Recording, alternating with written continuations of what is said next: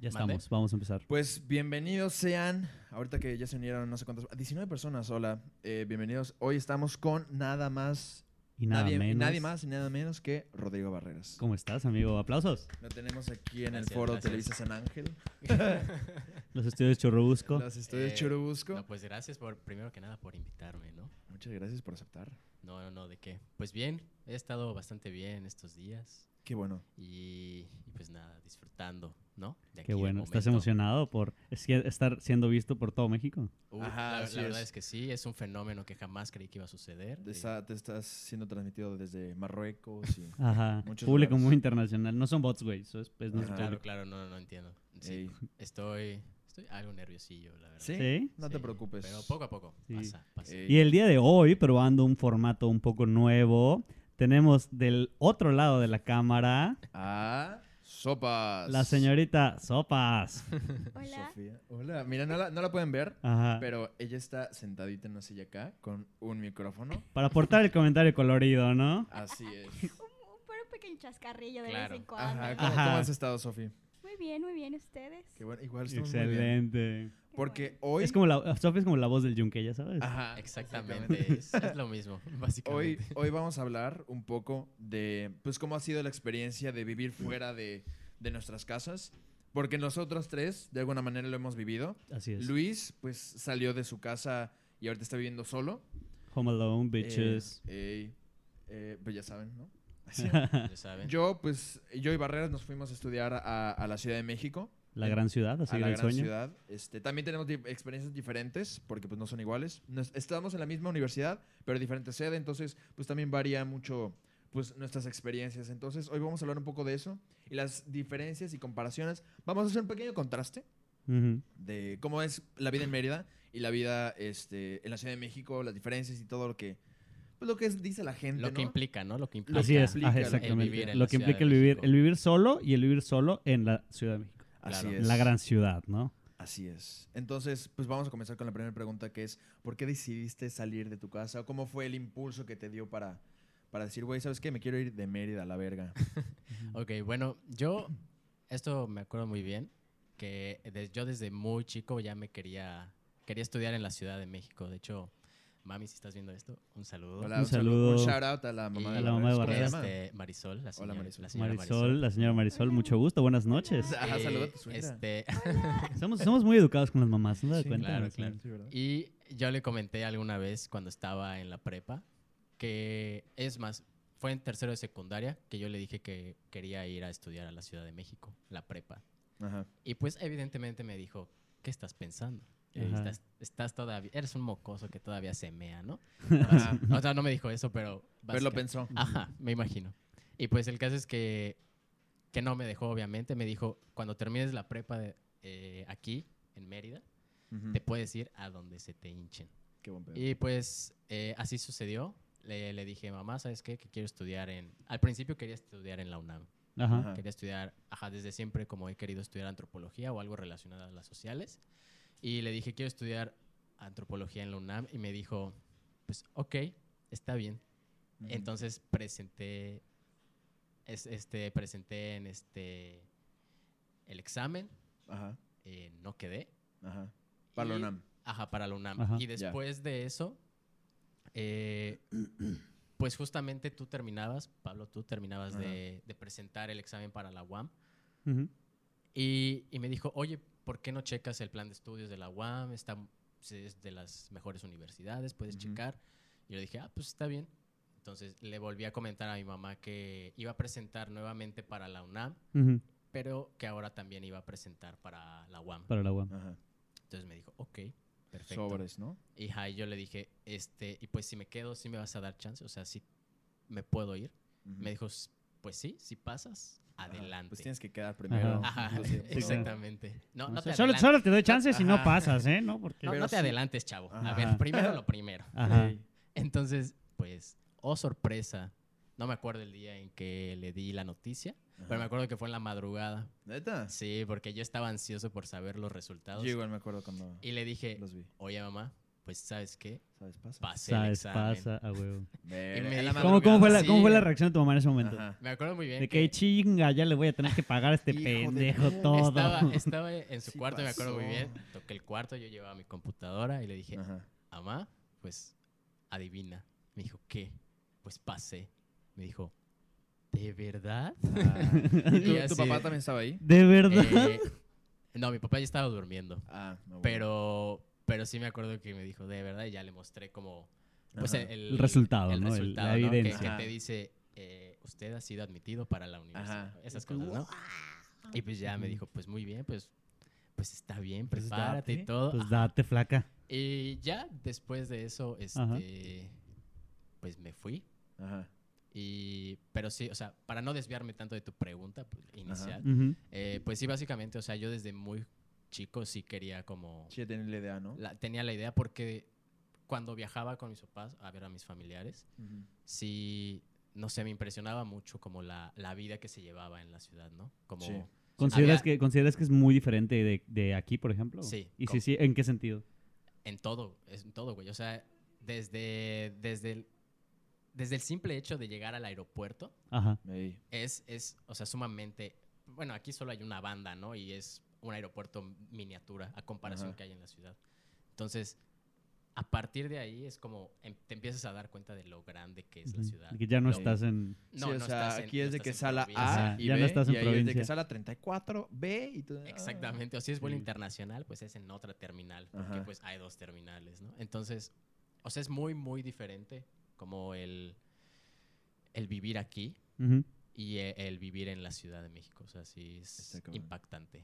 Porque, por ejemplo, a mí también yo recuerdo cuando me quise ir. O sea, yo también desde secundaria recuerdo que yo muy verga. Y fui a comer con mis papás una vez. No me acuerdo dónde iba mi hermano, solo íbamos nosotros tres. Y dije, lo senté, ¿no? Así según yo muy seguro. Esta es tu historia de cuando tú decidiste ir.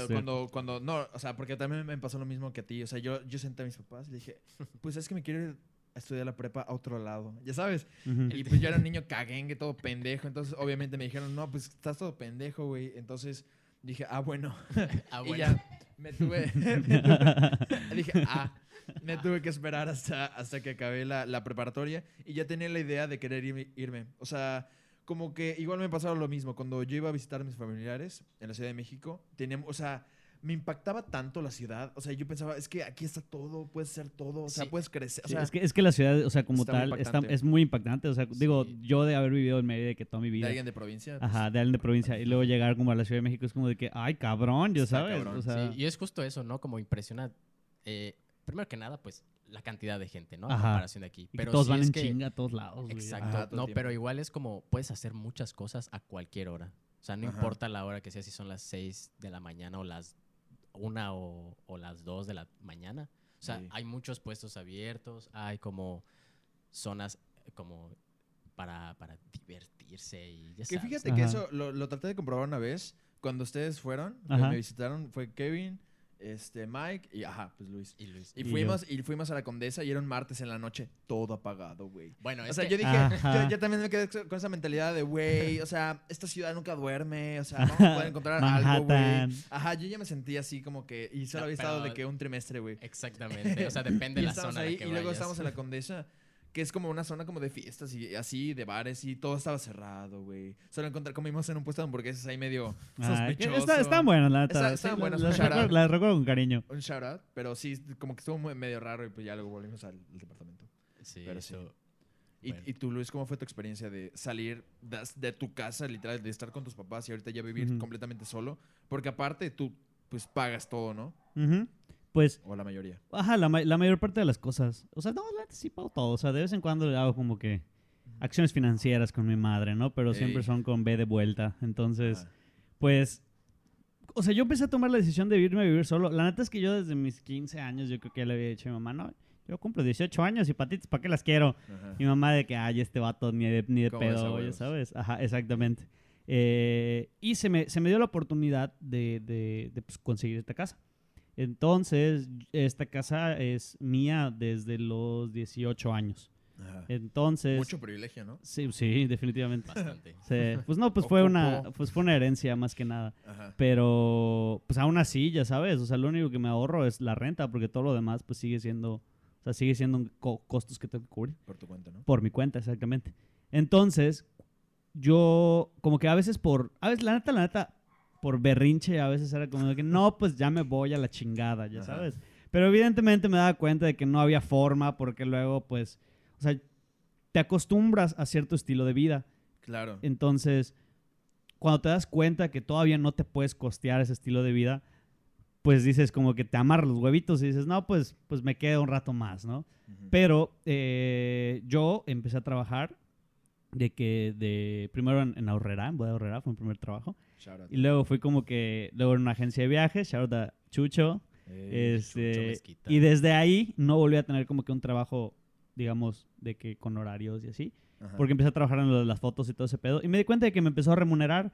Y cuando un día tuve un problemilla en mi casa, uh-huh, y dije, pues no mames, no tengo que aguantar, no tengo por qué estar aguantando estas cosas porque pues ya, o sea, ya me alcanza. Haciendo cuentas, ya me alcanza, ya sabes. Igual y no me voy a poder así dar de que la vida de lujos, pero pues puedo pues aprovechar el privilegio de poder disponer de este espacio y pues ya me alcanza para pagar las cuentas y todo. Entonces así fue como yo tomé la decisión de salir y pues me ha traído por las cosas buenas, la neta. Y por ejemplo, ¿cuál ha sido la diferencia de vivir con tus papás y vivir ahorita ya solo?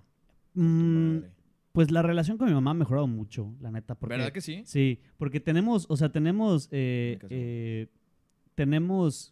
puntos de vista muy diferentes. O sea, vemos la vida de maneras muy diferentes. Entonces, al estar juntos, como que chocábamos mucho y nos peleábamos mucho y a cada rato era como que estábamos enojados y nos gritábamos y la chingada. Y ahorita no, como que valoramos más el tiempo que pasamos juntos porque ya no es tan seguido y ya, exactamente, ya no es de a huevo, ya es porque queremos vernos las jetas, ya sabes. Y con eso es en cuanto a mis papás. En más como en lo general, pues aquí me queda más en corto todo. Eso sí, es que vivía así. Donde vive mi mamá, pues está un poquito lejos, entonces... Está chido, pero sí está algo lejos. Ajá, no, es muy bonita su casa, vivía bien, pero vivía lejos. Ey. Entonces, pues te digo, en general pues, han sido muchas cosas buenas. O sea, no sé tú qué opinas, cómo fue tu experiencia, cómo fue el cambio de... ¿Tú sentiste que por ejemplo, la relación con tus papás mejoró, ya que no los veías tan seguido? Pues sí, o sea, nunca me llevé mal con ellos, sinceramente. O sea, siempre tuve muy buena... A la fecha tengo muy buena relación con ellos. Qué buen pedo. Ya sabes, no son como las discusiones de siempre, ¿no? Hay cosas inevitables, ¿no? Ajá, uh-huh, pero no, o sea, nunca me he llevado mal.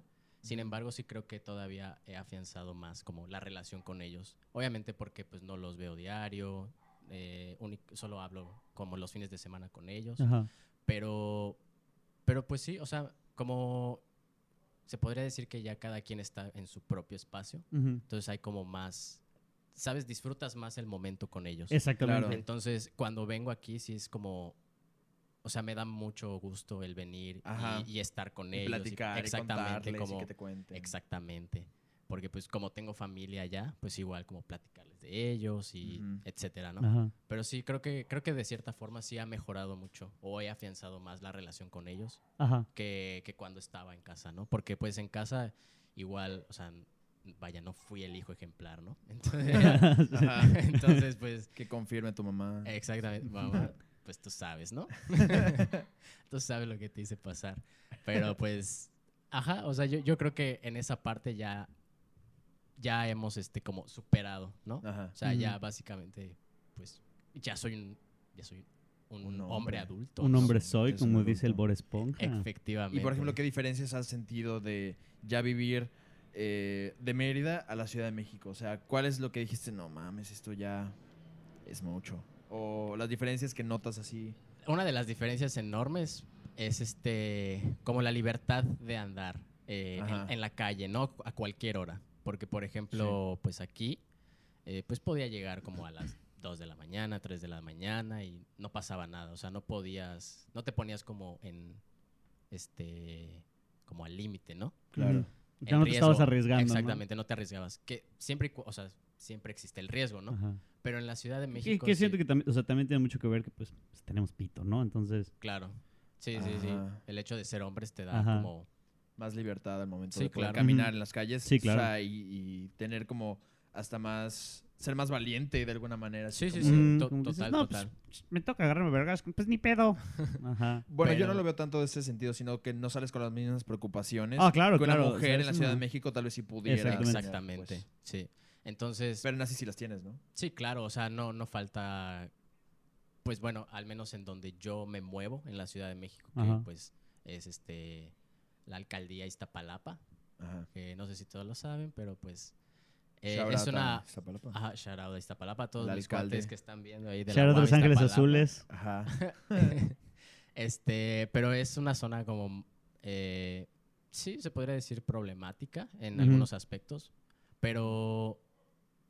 O sea, me voy con más cuidado, vaya. O sea, al inicio sí era como... Me preocupaba mucho el hecho de subirme a un camión y de que me fueran a asaltar o de que me fuera a ocurrir algo. Pero con el paso del tiempo fue... O sea, te vas adaptando, ¿no? Te vas como acostumbrando a esas cosas. Claro. Pero esa es una de las cosas que sí como... Es muy diferente a cuando vives aquí en Mérida a cuando vives en la Ciudad de México. Y por ejemplo, ¿cómo has sentido ahorita ya volver...? O sea, que pues obviamente por la pandemia pues ya estás todo el tiempo ahorita con tus papás. ¿Cómo sientes ese cambio de otra vez casi volver a la rutina que tenías antes de que te fueras? Pues sí me siento como, no estresado, pero ya me canso. O sea, ¿te cansas de qué? No, o sea, me canso como de tener clases en línea, de no poder... O sea, a mí me gustaba mucho el trayecto de la casa en donde vivía en la ciudad. O sea, estarte moviendo en la ciudad era lo que te gustaba, ¿no? Eso me gustaba mucho. De salir. Sí, o sea, no importa si era comprar o lo que sea, pero siento que el hecho de haber tanta gente, tanto tráfico, tantas cosas que ver, me distraía mucho. Entonces era así como de... Cuando iba a la universidad, me subía al camión o al pecero. Iba sentadito y veía... Pues, es que está chido esto. Ajá, exacto. Entonces, ¿Hay algo que te haya pasado, como que alguna situación peculiar que digas, esto solo me pudo haber pasado aquí en la Ciudad de México? Bueno, en la Ciudad de México pasa mucho de que, pues, no son como los camiones de aquí que tienen como un sensor en donde se permite... No me imagino eso allá. Ya sabes, entonces, como que todos con su tarjetita pagando. A mí sí me impresionó una vez que llegué a ver que era... O sea, el pecero, o sea, los peceros son más chicos que los camiones. Son como camiones pequeños, exactamente. Entonces, a mí sí me tocó ver de que, incluso yo lo viví una vez, me tuve que ir como colgado, o sea, literalmente las escaleras. O sea, pero así como de que con las fotos de Facebook. Exactamente. De que, ay, cabrón, una vez sí me tocó ir así porque de verdad ya se me hacía tarde para ir a la universidad y dije, pues, ni pedo. Ni pedo. O sea, me la juego, ¿no? Y pues ya nada más le dices así de, ahí pasan el pasaje. Y ya se lo pasan y tú vas ahí como en el aire, ¿sabes? Y fue así de, eso jamás pasaría aquí. O sea, te aseguro que no pasaría aquí. Y fue así como de muy, muy cagado, ¿no? O sea, está medio heavy, güey, pero eso es lo que yo digo, güey. O sea, si yo estuviera viviendo eso, cabrón, sería algo que... yo como provinciano sería lo que vería de como de que ¿qué pedo con esto? Pero qué chingón, güey, ya sabes. O sea, como... Sí, porque también, o sea, es como novedad, ¿no? Exactamente. O sea, claro, todo. Y siento que esa parte está chido porque además de todo, no lo vives todos los días. O sea, de que ocurrió esa vez y no siento que llega... Bueno, no sé, pero tal vez no... Pues es conseguido, ¿no? Por lo menos una vez a la semana no creo que te pase eso. No, pero sí normalmente va hasta la madre. Pero sí hay horas en las que... O sea, no a ti no te pasa diario, pero sí sé que sí hay horas en las que todos los días... Es como en el metro. Claro. Hay veces que pues, son las horas pico y está así atascado. Y literal, para entrar pues te tienes que empujar o te ayudan a entrar, ¿sabes? O sea, te empujan para que entres. Sí, aparte, o sea... Porque ahora me imagino a las personas que tienen que vivir eso todos los días, de que ir colgados del camión, y luego lleno de gente. O sea, sí me imagino cómo puede ser desgastante esa vida. Porque, por ejemplo, aquí, pues tú antes de irte a la Ciudad de México y todo lo que sea, pues sí te movías en transporte público aquí, pero es completamente diferente. O sea, porque yo también, una de las diferencias que aquí jamás... Ahorita creo que por lo que estaba platicando Sofía, que ya se suben como gente a los camiones y como a hacer como un show o a pedirte dinero o algo así. Pero eso yo no recuerdo que pasara cuando yo utilizaba el transporte público en la preparatoria. Y es algo que lo ves ahí muy seguido. O sea, es normal. O sea, raro cuando no se sube a alguien, ya sabes. O sea, de que a cantar o a venderte cosas, a venderte, ¿no?, algo. ¿Te acuerdas la vez que fuimos al volcán, el Chitle, y se subió un güey que nos empezó a decir poesía sin cantar? Sí, cierto. O sea, fue así todo un cuento hiper largo que ya ni supe cuál fue el fin. Y el güey como que estaba ahí diciéndonos que... Bueno, un poema todo raro, güey. Igual teníamos un chingo de sueño esa vez. Igual. O sea, entonces creo que afectaron, o sea, influyó mucho esa parte, ¿no? Pero sí, o sea, de repente se sube gente que vende chocolates, chicles, incluso las boligomas de esas de... que son como, no sé, como de plástico, pero de hule o no sé de qué son. ¿Las que son como para el estrés o las que rebotan? No, las que las puedes tú moldear a lo que quieras y luego las vuelves a hacer bolita y rebotan. Ah, están muy chidas. Ah, no mames, no me ha tocado de esas. Sí, había gente que se subía para vender esas cosas. O es no sé, que, sin pedo se lo compraría, güey. Es que luego hay cosas, es que sí me ha pasado, güey, sí me ha pasado pedos. Que luego... Sobre todo en el metro, porque en el metro es donde tienen los artículos más variados. Y luego ves algo que neta dices, yo quiero uno, pero como que... Bueno, no sé, o sea, obviamente porque eso también viene como de muchos estereotipos y mamadas. Mm. Bueno, no estereotipos, como prejuicios que tienes y que te pues reproduce la gente de que no compres nada en el metro, no saques tu cartera y como que no te expongas tanto. Entonces... Yo siempre me he como que mantenido de comprar cualquier cosa en el metro. Pero sí hay veces donde digo, ¡asu! Esto sí sería muy útil, ¿eh? O sea, sí vale la pena el riesgo por esta boligoma. Que la neta, ahorita sí lo haría. O sea, como que entiendo que el riesgo ya no es tanto. O sea, claro. O sea existe, pero pues tampoco es desproporcional. ¿Qué opinas al respecto? Yo creo que igual es como proporcional, ¿no? O sea, hay igual zonas como en las que corres un poco más de peligro. Pero creo que si no vas como... Por ejemplo, si tienes un teléfono muy caro, no vas a andar pues, tomándote fotos o selfies en medio del metro, ¿no? En donde te pueda ver cualquier persona y pues diga, ese güey tiene varo. Pero tampoco es como el pensamiento que tenemos aquí en provincia, de que estás, o sea, de que todas las personas que te topas en la Ciudad de México te quieren asaltar.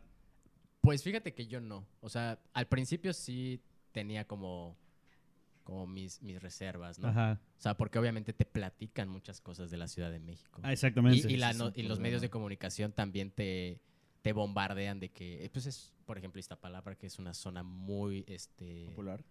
Es zona... o sea, es colonia, ¿no? Colonia, es como muy conocida, ¿no? En popular. En la pero República, que pues. Siempre hay delincuencia, siempre hay asaltos, siempre hay este tipo de cosas. Entonces, pues, a mucha gente le mete miedo.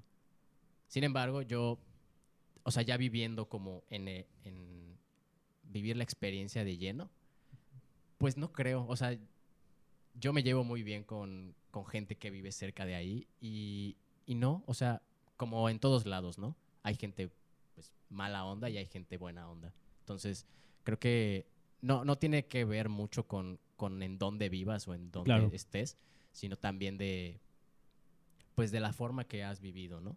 Claro, entonces, porque al final de cuentas, aunque vivas en Polanco y seas un político, pues esos vatos roban un chingo más. O sea, como que ahí la ética no es de por dónde vives, aunque mucha gente sí lo hace parecer de esa manera. No, o sea, porque, o sea, yo creo que en Iztapalapa hay mucha gente que o sea, sí se rompe la madre todos los días. Claro, o sea, es muy chambeadora y todo, güey, pero pues las circunstancias, ¿no? Las desigualdades, pues afectan mucho y a veces tienen a recurrir a otro tipo de acciones, ¿no? Claro. Sí, claro, porque los llevan ahí el mismo sociedad, sistema, güey. El sistema, güey. Pero sí, o sea... Eso fue muy de sociales de tu parte, güey. Y ahorita vamos a tocar un poco eso, sí.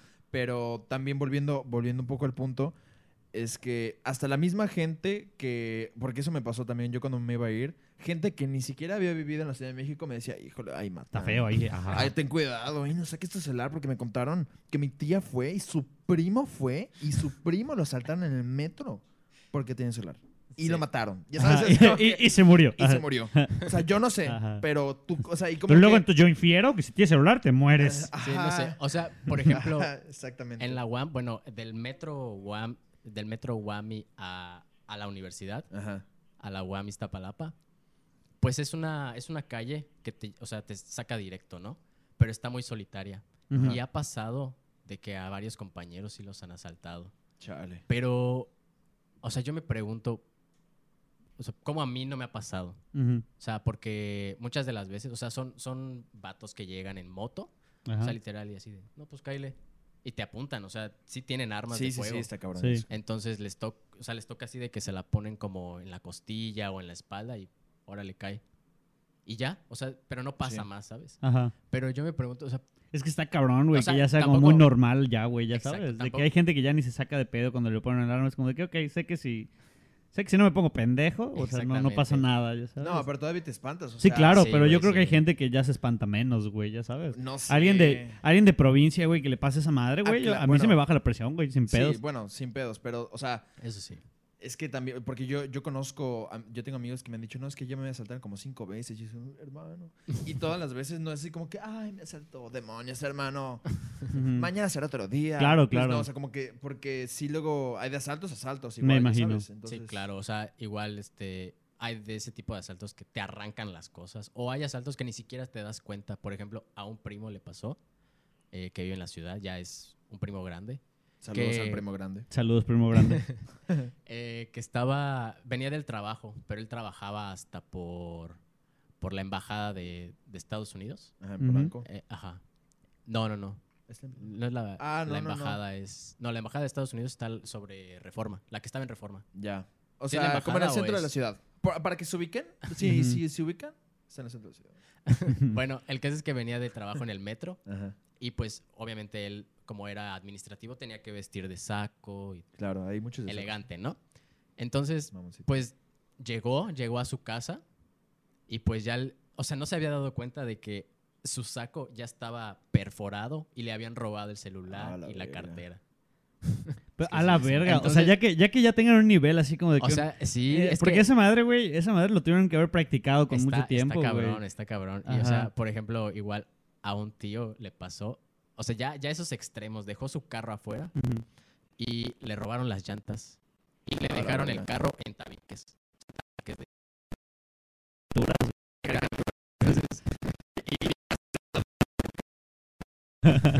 Sí, apúntale. Tabiques 4. Esa es buena. Sí, güey. Es que está cabrón. Está cabrón, sí. Pero tampoco, o sea, y tampoco queremos... Pero, no todo es malo. No. Ajá, tampoco queremos reproducir que todo siempre es así. No, claro. O sea, eso es... circunstancias que llegan a sucederle a la gente, ¿no? O sea, no es como este tipo de gente le llega a pasar esto.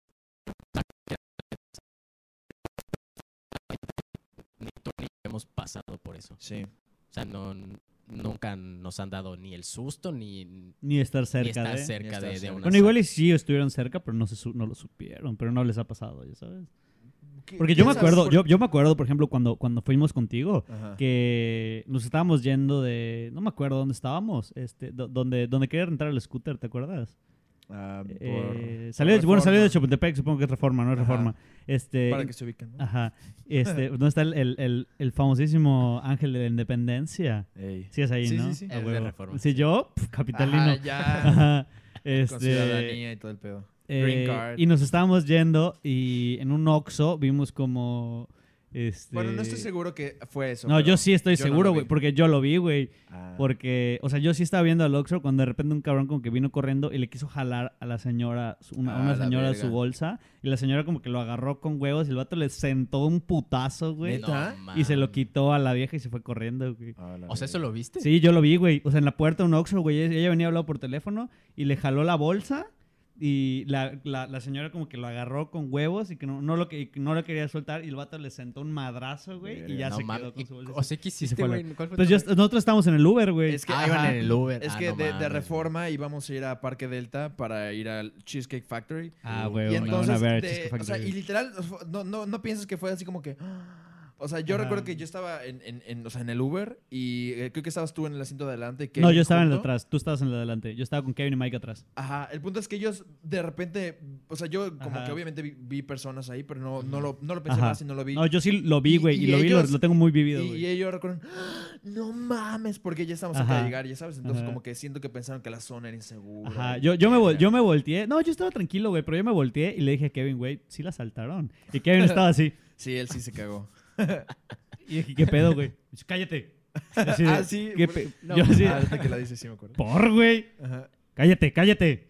Y así, ¿qué pedo? ¿Por qué, güey? Ajá. Nos va a tocar. Ya cuando nos bajamos, me dijo, es que, ¿qué tal si trabajaba junto con el del Uber? Y así de, güey, o sea, por... Es que si ya te puedes... O sea, si te dejas volar... Ajá. Sí puedes quedar mal, güey, la neta. Ajá, es como que, güey, o sea, no, cabrón, ¿por qué? O sea, ¿por qué tendrían relación? Es que, realmente a mí no me ha pasado nada, ni he visto como que suceda eso. Bueno, solo una vez que iba con mi tía, con la que vivía, iba a casa de mi abuela pero pues nos vamos en el metro porque son pocas estaciones. Uh-huh. Entonces pasó de que ya estaba a punto de cerrar las puertas del metro y un chavo como de mi edad se metió así rápido y alcanzó a empujar a un señor. Y el señor se enojó y le empezó a decir, ¿qué? ¿Qué te pasa? Y, el chavo le dijo, no, perdón, es que se iban a cerrar las puertas ajá, del metro ajá. Y fue sin querer, no sé qué. Ah, sí, pues esa pinche cara bonita te la voy a partir, te voy a partir tu madre, no sé qué. Ah, y así se la pasó hasta que, o sea, le... Ajá, al menos. Pues, coméntalo. Y al menos le dijo guapo. Ajá, al menos... El caso es que, o sea, literal, no pasó de una estación que el señor lo estaba chingue. O sea, de verdad lo estaba guapo. Lo estaba intimidando. Y lo que hizo el chavo fue... Guapo. A la siguiente estación, peló, güey. Sí, o sea, yo hubiera hecho lo mismo, güey. Sí, me bajo a la verga, espero otro, güey. ¿Sabes? Y ya, güey, ahí quedó. O sea, es lo más que me ha pasado. Ajá. Porque eso es lo malo, pero lo chido del metro es que una vez que estás dentro, puedes transbordar las veces que quieras por la módica cantidad de 5 pesitos. O creo que ahorita ya están 6, 50. No sé, güey. Porque por la inflación. Cuando regresamos, según yo, 5. Estaba en 5 todavía. 5 pesitos. La verdad es que sí, es hecho, un parote. Es uno de los metros más baratos del mundo. La tarjeta del metro, güey. Está chida. Sí, yo cuando fui dije, quiero una tarjeta del metro, güey. Y estaba a punto de comprarla, pero le dije, güey, ¿para qué verga, güey? Pero yo la quería, güey. Ajá, porque las de ahorita ya no están tan chidas, pero las de antes sí tenían de que diseños locos y así. La mía, ¿te acuerdas que era la de unos viejitos? unos viejitos como en una sala. O sea, sí, y era del metro, estaba toda rara. Estaba he escuchado que hay gente que colecciona esas madres, güey. Me imagino. Es que sí son como... Sí, de que hay unos que... O sea, de que las primeras que se dieron en emisión son de que muy caras y cosas así, güey. No, o sea, sí leí una vez que hay como un trip sobre, o sea, todo, o sea, de que coleccionismo de cosas del metro, güey, ¿sabes? Sí, la verdad es que el metro es también una experiencia. Es que es todo, me gusta mucho, es todo un mundo, güey. Me gusta mucho. Un underworld en la Ciudad de México, güey. Pero lo que no está chido, bueno, ¿has hecho el transborde de Atlalilco o sea, de la línea verde a la dorada? Sí. Está larguísimo. Pero ¿sabes que está aún más horrible? ¿Pero por qué larguísimo? Porque es un kilómetro, güey. Soy provinciano. Ajá, haz de cuenta que los... O sea, ¿de caminar? Sí. A la verga. Sí. O sea, es que las líneas del metro, haz de cuenta que son líneas que literal son líneas que pasan. O sea, los metros no dan tantas vueltas. Entonces, una línea toca con otra y puedes transbordar para llegar a lugares más rápido. Para la gente que no sabe. Ajá. Entonces... esos se llaman transbordos. Hay unos que son muy en corto, que como que tienes que cruzar algunas estaciones, subes escaleras, bajas y así. Me acuerdo que la que estaba por casa de tu tía, que si no me equivoco, empezaba con A, no me digas. No, güey. Azcapotzalco. No. O sea, era una naranja. Escucha. Era Camarones. Que era Camarones, a huevo. Camarones. La naranja. Que había que bajar de que un putero, güey. Bueno, esa línea está culerísima. O sea, para todos, güey. Porque, no mames, te mete como... ¿Qué será? Sí, hay como 50 metros más. Es que como esa línea es la que pasa por abajo de los pinos y lo que era antes la refinería, entonces pues tenía que estar literal, muy abajo. Estás en el subsuelo, güey, así, muy abajo. Sí, yo recuerdo que llegó un momento en el que puedes ver de que Tenochtitlan. Ajá, de que la ciudad prohibida.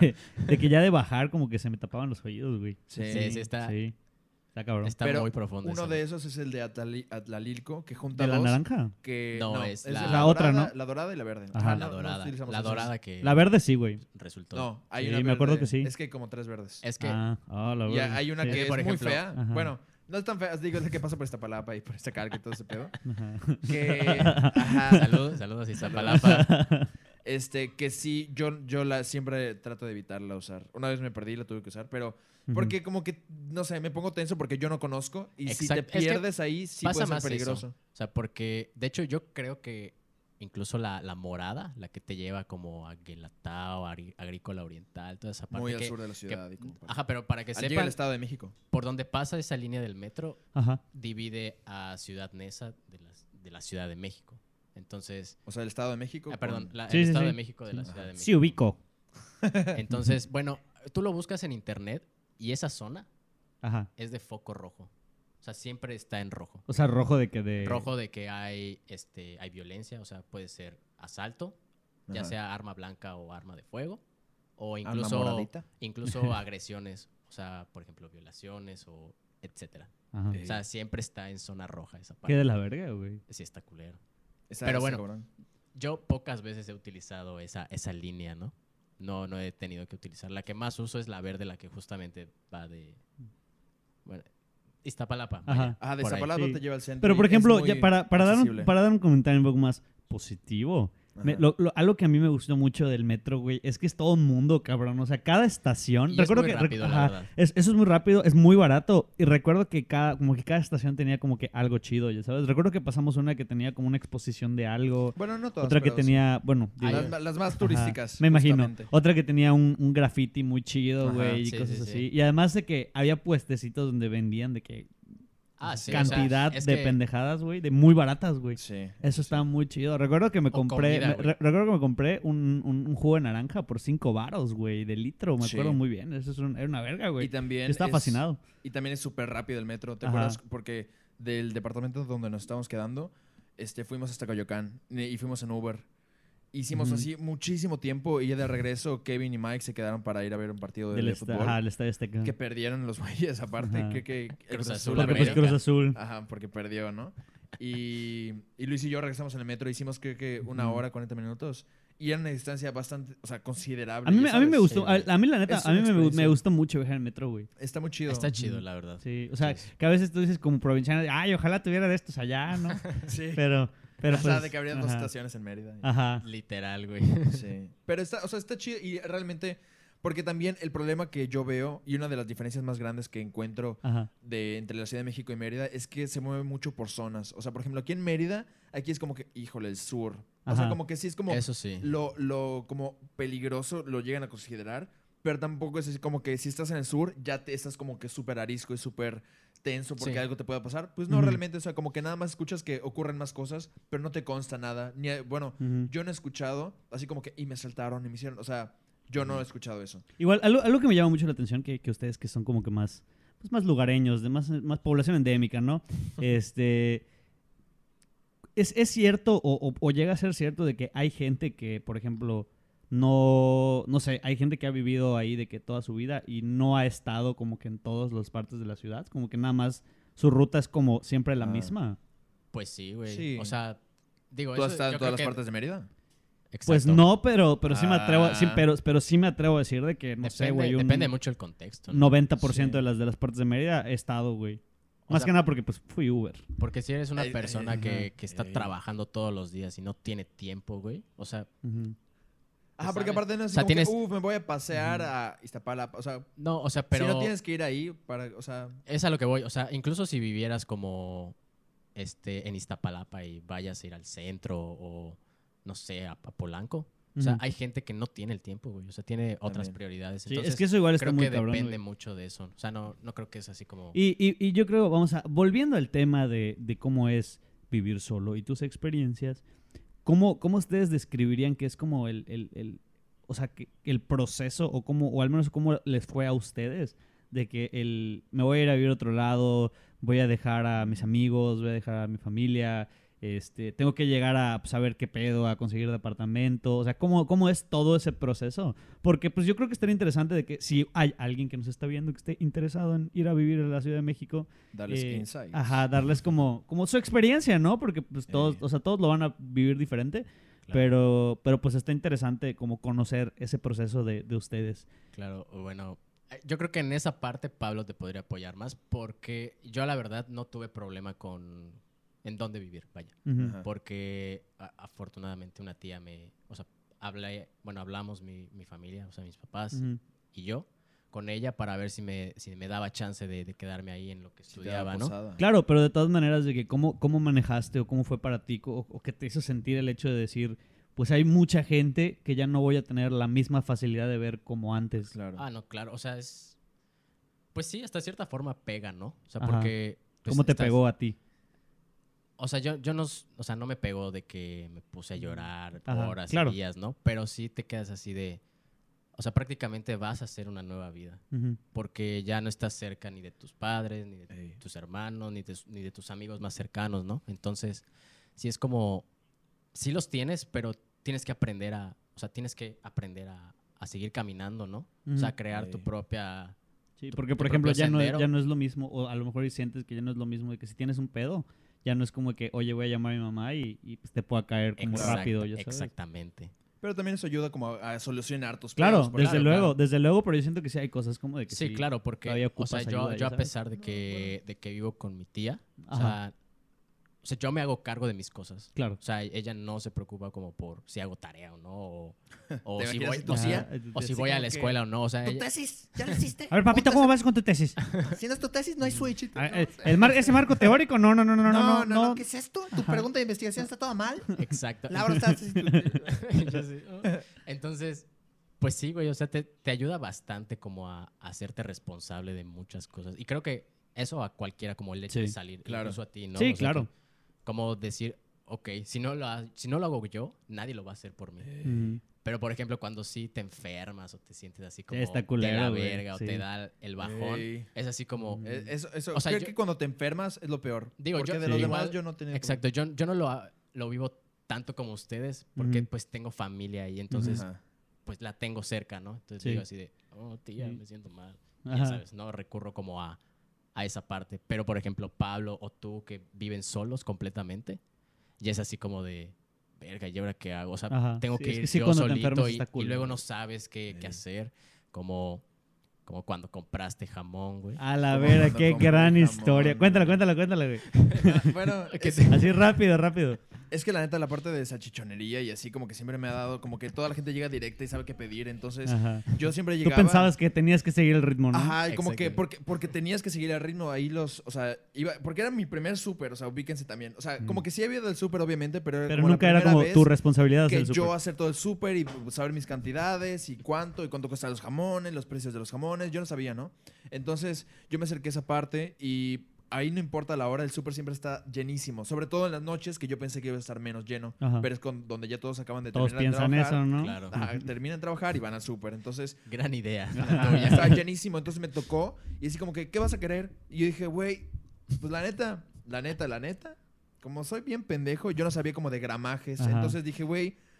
O sea, ¿cuánto de jamón puedo necesitar? O sea, ¿cuánto cantidad le digo? Porque no le voy a decir de que deme 20 rebanadas. Que fácilmente lo pude haber hecho. Que lo pudiste haber hecho, güey. Hay gente que lo hace, güey. Por la pena, güey, la presión, güey. Estoy pendejo. Todo mal, güey. Entonces, yo dije, no, pues, una bolsa de panditas. Pesa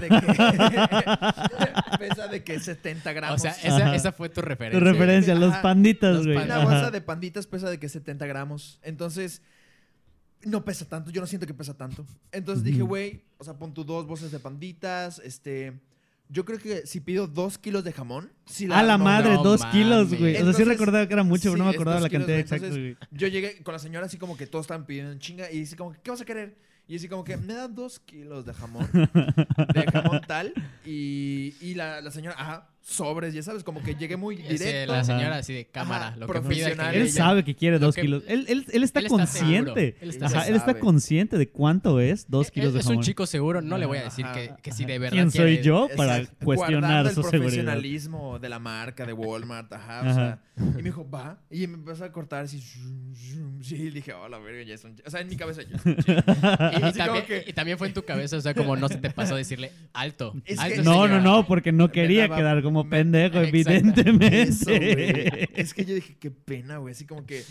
O sea, porque imagínate, o sea, tú, güey, vas al súper y luego escuchas a un pendejo niño caguengue. Me da 2 kilos y luego ni siquiera... Y luego la señora llega y... No, ya es mucho. Deme 100 gramos de jamón. Entonces ya como que dije, bueno, o sea, porque al principio dije, bueno, pues sí puedo utilizar jamón, ¿no? ¿Tú qué vendes? ¿Vendes tortas o qué pedo? Y de repente ya fue como que mucho y dije, ay, y luego ya me lo terminó de dar. Y fue de, güey, pues no lo voy a dejar porque pues obviamente vas a ver... Que es el niño pendejo que pidió 2 kilos de jamón y que lo dejó en el brócoli, güey, ya sabes. Ajá. Porque aparte ese es el súper que me quedaba más cerca, entonces iba a ir más veces. O sea, claro. De que por 4 años después, ya sabes. Ajá. Entonces dije, no, pues ni de pedo. Y pues ya me lo tuve que llevar, güey. Comí tortas y todo le ponía jamón esa semana, güey. Estuvo de la verga, güey. Porque no sabía. Y digo, son cosas que te pasan y al final de cuentas las puedes solucionar. Claro. Creo que cuando estás enfermo está más de la verga. Sí. Me pasó que me dio... O sea, tenía como sinusitis y luego me dio una infección. Literal, me tenía que poner unas gotas en los ojos, luego en los oídos, me tenía que poner quizá en la nariz y luego tenía postillas. Está sedadísimo todo el tiempo. Sí, luego, o sea, como... Me imagino que te sucedió cuando recién llegaste, ¿no? No, me pasó un año después, cuando empezó creo que la huelga y todo ese pedo. Ah, ya. Todo mal. Porque aparte... Bueno, esa es otra historia, pero sí, para mí, por ejemplo, si buscan... Porque el gran éxito que yo he tenido viviendo en la Ciudad de México, o sea, llamando éxito el hecho que no he tenido problemas, es porque vivo muy cerca de donde está mi escuela, de donde estudio. Creo que esa es la cosa que más... Pero tú igual, ¿no? O sea, sí, relativamente cerca.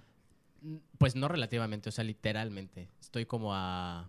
¿Qué será? Bueno, si agarro uno del... un pecero, porque hay dos peceros que te dejan en diferentes entradas. Si agarro uno que se va por la colonia que está cerca, me hago a lo mucho media hora. Ajá. Y si agarro el otro, me hago de 8 a 10 minutos.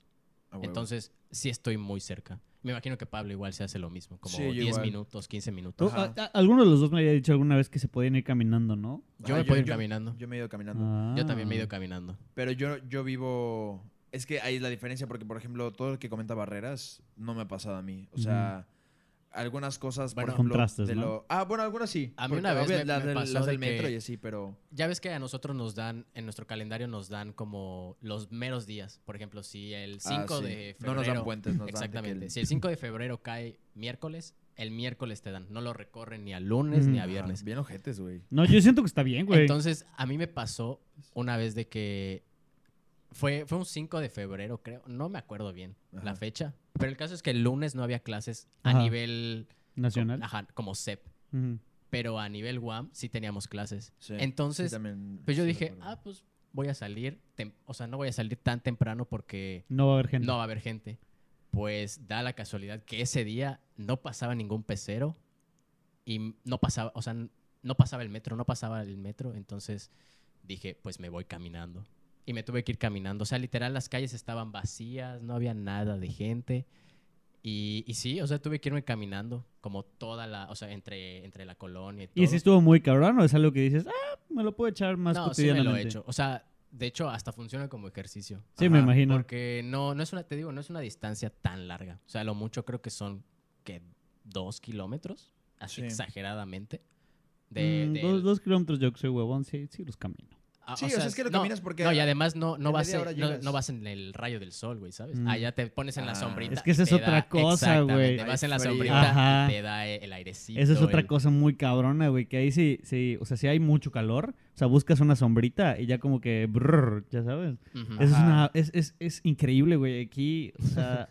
Me gusta mucho mi estado, pero me caga el clima de aquí. Es que eso es, o sea, ahí sí se presta para caminar lo que tú quieras, entonces...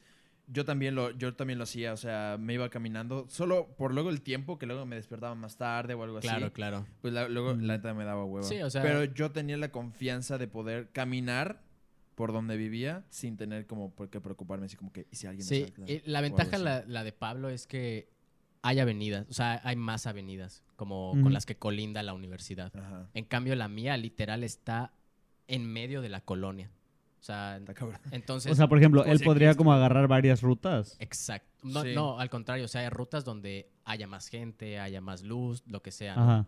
En cambio, yo sí me tengo que ir como metiendo entre las calles porque, o sea, mi universidad... Es más, ves el mapa de la universidad. Esta es como un, así como una especie de... No un trapecio.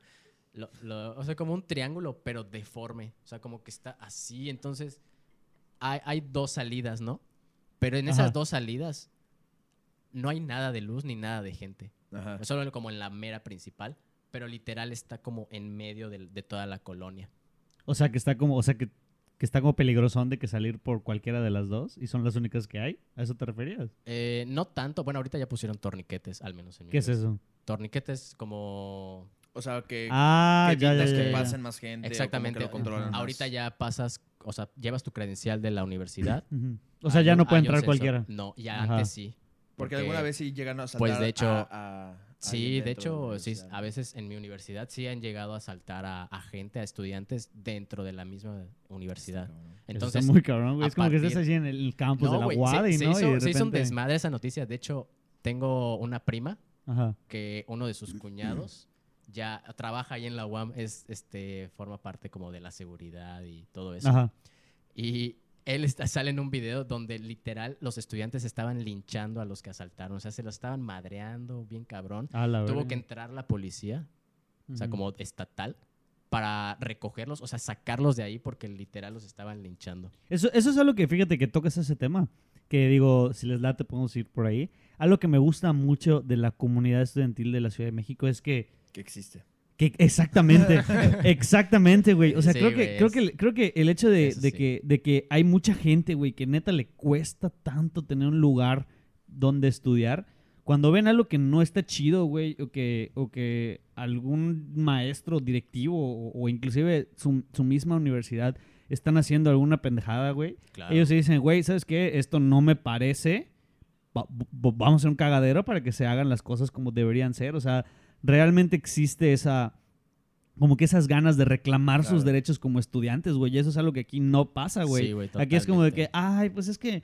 Y pasa mucho, güey, y mucha gente se va a sentir identificada, de que, ay, es que en mi universidad está de la chingada, es que los maestros, y es, ajá, que, es que todo, pero pues, o sea, está de la chingada, pero ¿qué le vamos a hacer, güey? O sea, ahí no, claro, güey, o sea, ahí es como sí, que no, esto güey, está de la chingada, vamos a organizarnos todos para que no esté de la chingada. Para que nos cambien las cosas, porque es su responsabilidad como es que, ¿sabes?, como institución. Yo me lo he preguntado y he dicho, o sea, ¿por qué pasa esto? Y obviamente no es una conclusión verificada, ni, claro, mucho menos. Uh-huh. Es tu opinión. Es mi opinión, pero yo lo que noto, porque mis mismos compañeros me lo muestran, uh-huh, es que las preparatorias están más... sí responden un poco a la realidad que están viviendo. Uh-huh. Ya sabes, la educación siento que es mucho mejor de las prepas allá que acá. Uh-huh. Entonces, ya desde la prepa dicen, güey, o sea, como que se crean una crítica de lo que es la sociedad y todo. Entonces, uh-huh, no tienen como que mucho... Porque obviamente sí existen, o sea, no todos los estudiantes son muy solidarios con ellos mismos. Claro, me imagino. Pero sí hay una gran cantidad que dice, güey, pues si eso está mal, vamos a pelear. O sea, son mayoría los que sí se meten en los putazos. Porque aparte tienen, ¿no?, el bagaje, güey, cultural y social y de todo, que de generaciones anteriores. Claro, aquí... O sea, si algo está mal, pues si el rector es corrupto, güey, uh-huh, como a todos el rector de la UADI seguramente a todos les vale verga, güey, ya sabes. Wow. Y se sabe. Y eso que, o sea, lo saben, no sean pendejos. Una bomba. Acabas, ajá, de lanzar una bomba, güey, a la institución. Ajá, sí, ajá, sí, güey. Nos van a banear, güey. Macho, yo ya estoy más para afuera que para dentro de esa escuela, güey. Entonces, la neta es que sí. O sea, se sabe, güey, que la Universidad Autónoma de Yucatán está coludida en corrupción. Y los alumnos lo saben. Los papás lo saben, los administrativos lo saben y a todos les vale verga. Ajá, porque no hay nadie que los detenga, no hay un cuerpo estudiantil que diga, güey, ¿sabes qué? Por esto mis maestros no tienen buen sueldo, nos dan clases horribles, los lugares no están tan bien preparados, o sea, como que sí hay cosas, por ejemplo, Sofi, tú que estás ahí, o sea, ¿qué, uh-huh, cosas tú dirías que se tendría que cambiar y como que sería obvio que los estudiantes se quejen, pero simplemente no lo hacen? Ajá. Pues, o sea, yo creo que desde la organización como... Es que es impresionante lo que... Pues es que sí nos importa, ¿no? Que tengamos, ajá, clases de la verga.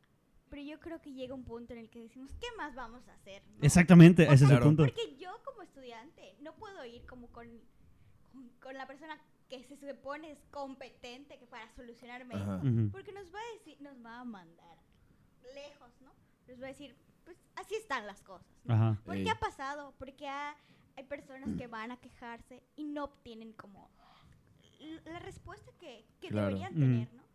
Otra cosa igual, no tenemos creo que ese sentimiento universitario que existe, ajá, en la Ciudad de México, ¿no? Que te identificas como un universitario. Claro. Ajá. Aquí como parte de una comunidad. Vamos, estudiamos y ya, o sea, no hay un después de ese sentimiento, ¿no? O sea, yo creo que sí hay muchas cosas que se deberían cambiar en la universidad. Pero pues ya es como un mini México pequeñito. Claro. De que nadie se... o sea, si no se, ajá, cambia, ajá, como la, si alguien, ajá, ajá, todo el sistema, ¿no? Ajá. O sea, no, claro, no, porque aparte es una universidad literalmente más chiquita, o sea, sí, claro, curricularmente. Sí, y con la matrícula y todo. Todos más chiquitos, sí, claro. Entonces, o sea, pero es que es eso, ese es el problema, güey, de que todos como bien dice Sofi, es un México chiquito, güey, de que dicen, si alguien se queja, pues le echo la mano. O sea, si alguien hace ruido y alguien va... Si alguien dice, vamos a hacer huelga, pues sí voy, güey. Pero yo no voy a ser el que diga, vamos a hacer un plantón, ya sabes. Ajá, claro, es que justo no hay como esa solidaridad. Exacto. ¿No? ¿Qué opinas al respecto? Siento que tú tienes una opinión muy cabrón al respecto, güey. ¿Por qué, güey? No sé, porque en su momento lo hemos platicado, güey. ¿Qué dije? No, pero pues, o sea, como estudiante, güey. Antropólogo. Ajá, no, güey, pero como estudiante de las ciencias antropológicas, debes de tener una opinión, ¿no? Y si no, pues... O sea, pues sí, güey, porque... Qué pena. Y si no, pues chinga, qué pena. Disculpa por ponerte en esta situación. No, sí, o sea, yo creo que es como importante esa parte, ¿no? O sea, como el hecho de que sí, que te sientas como identificado en la comunidad estudiantil y que también entiendas, o sea, mucha gente recurre a es que no es mi pedo, o sea, no es mi problema. Entonces, o sea, sí debe ser tu problema porque pues es tu universidad y a lo mejor no está afectando directamente a ti, pero indirectamente afecta a tus compañeros o a muchos, a los estudiantes en general, ¿no? O sea, porque, por ejemplo, en la UAM, pues sí ha pasado mucho de, o sea, que es violencia de género o asaltos, ese tipo de cosas, y la comunidad estudiantil se ha dicho como pues, ¿qué pedo, no? Entonces, por ejemplo, cuando sucedió lo de la huelga del sindicato, también, porque nuestra universidad se fue a huelga hace 2 años, 3 meses. Exactamente. En parte, uno como estudiante lo puede comprender hasta cierto punto, ¿no? Pero hay veces que los objetivos de la lucha principal se desvían completamente. Claro. Se van por otros lados, ¿no? Entonces... Sí, porque supongo que todos quieren meter como su cuchara, como de que todos quieren aprovechar el ruido para pedir algo, ya sabes. Exactamente. Pero, pues básicamente eso. O sea, como mencionaba Sofía, o sea, si no hay como esa unidad entre los estudiantes, pues no van a llegar a nada porque, desgraciadamente, como las autoridades o los, las instituciones a cargo de como sí ver o velar por los intereses de los alumnos tienen que sentir esa presión porque si no existe como un cambio, ¿no? Que neta tienen que ver de que realmente no te vas a tragar el pues así están las cosas, chavo. Sí, claro, exactamente. O sea, realmente tienen que sentir que esa respuesta no te va a bastar para que neta te den una respuesta sí. Y creo que justo lo que mencionaba Pablo, o sea, aquí creo que no se ha dado como ese tipo de movimientos tan grandes, ¿no? Sí, claro. En cambio, en la Ciudad de México sí se ha dado mucho, o sea, desde décadas pasadas, ¿no? Hasta la actualidad, como, pues, no la lucha constante en contra de toda la opresión que se vive para todas las personas en general, ¿no? O sea, perdón.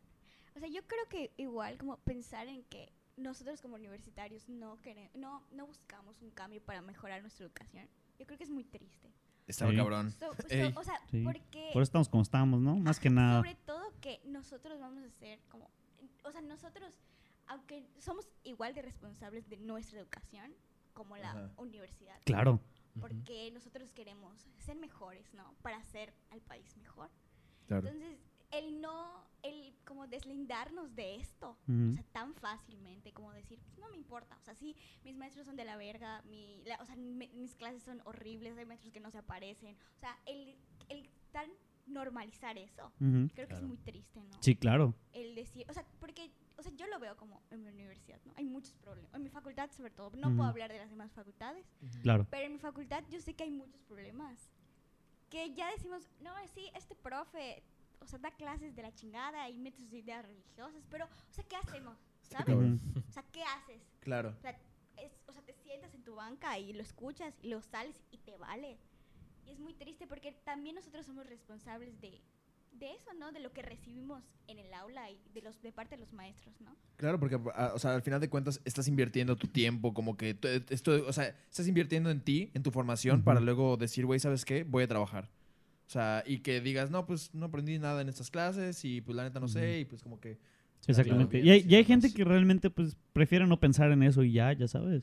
Y eso es lo que está de la chingada que al menos como dice Sofía, en mi facultad existe mucha gente que está ahí porque en la Facultad de Economía de la Universidad Autónoma de Yucatán.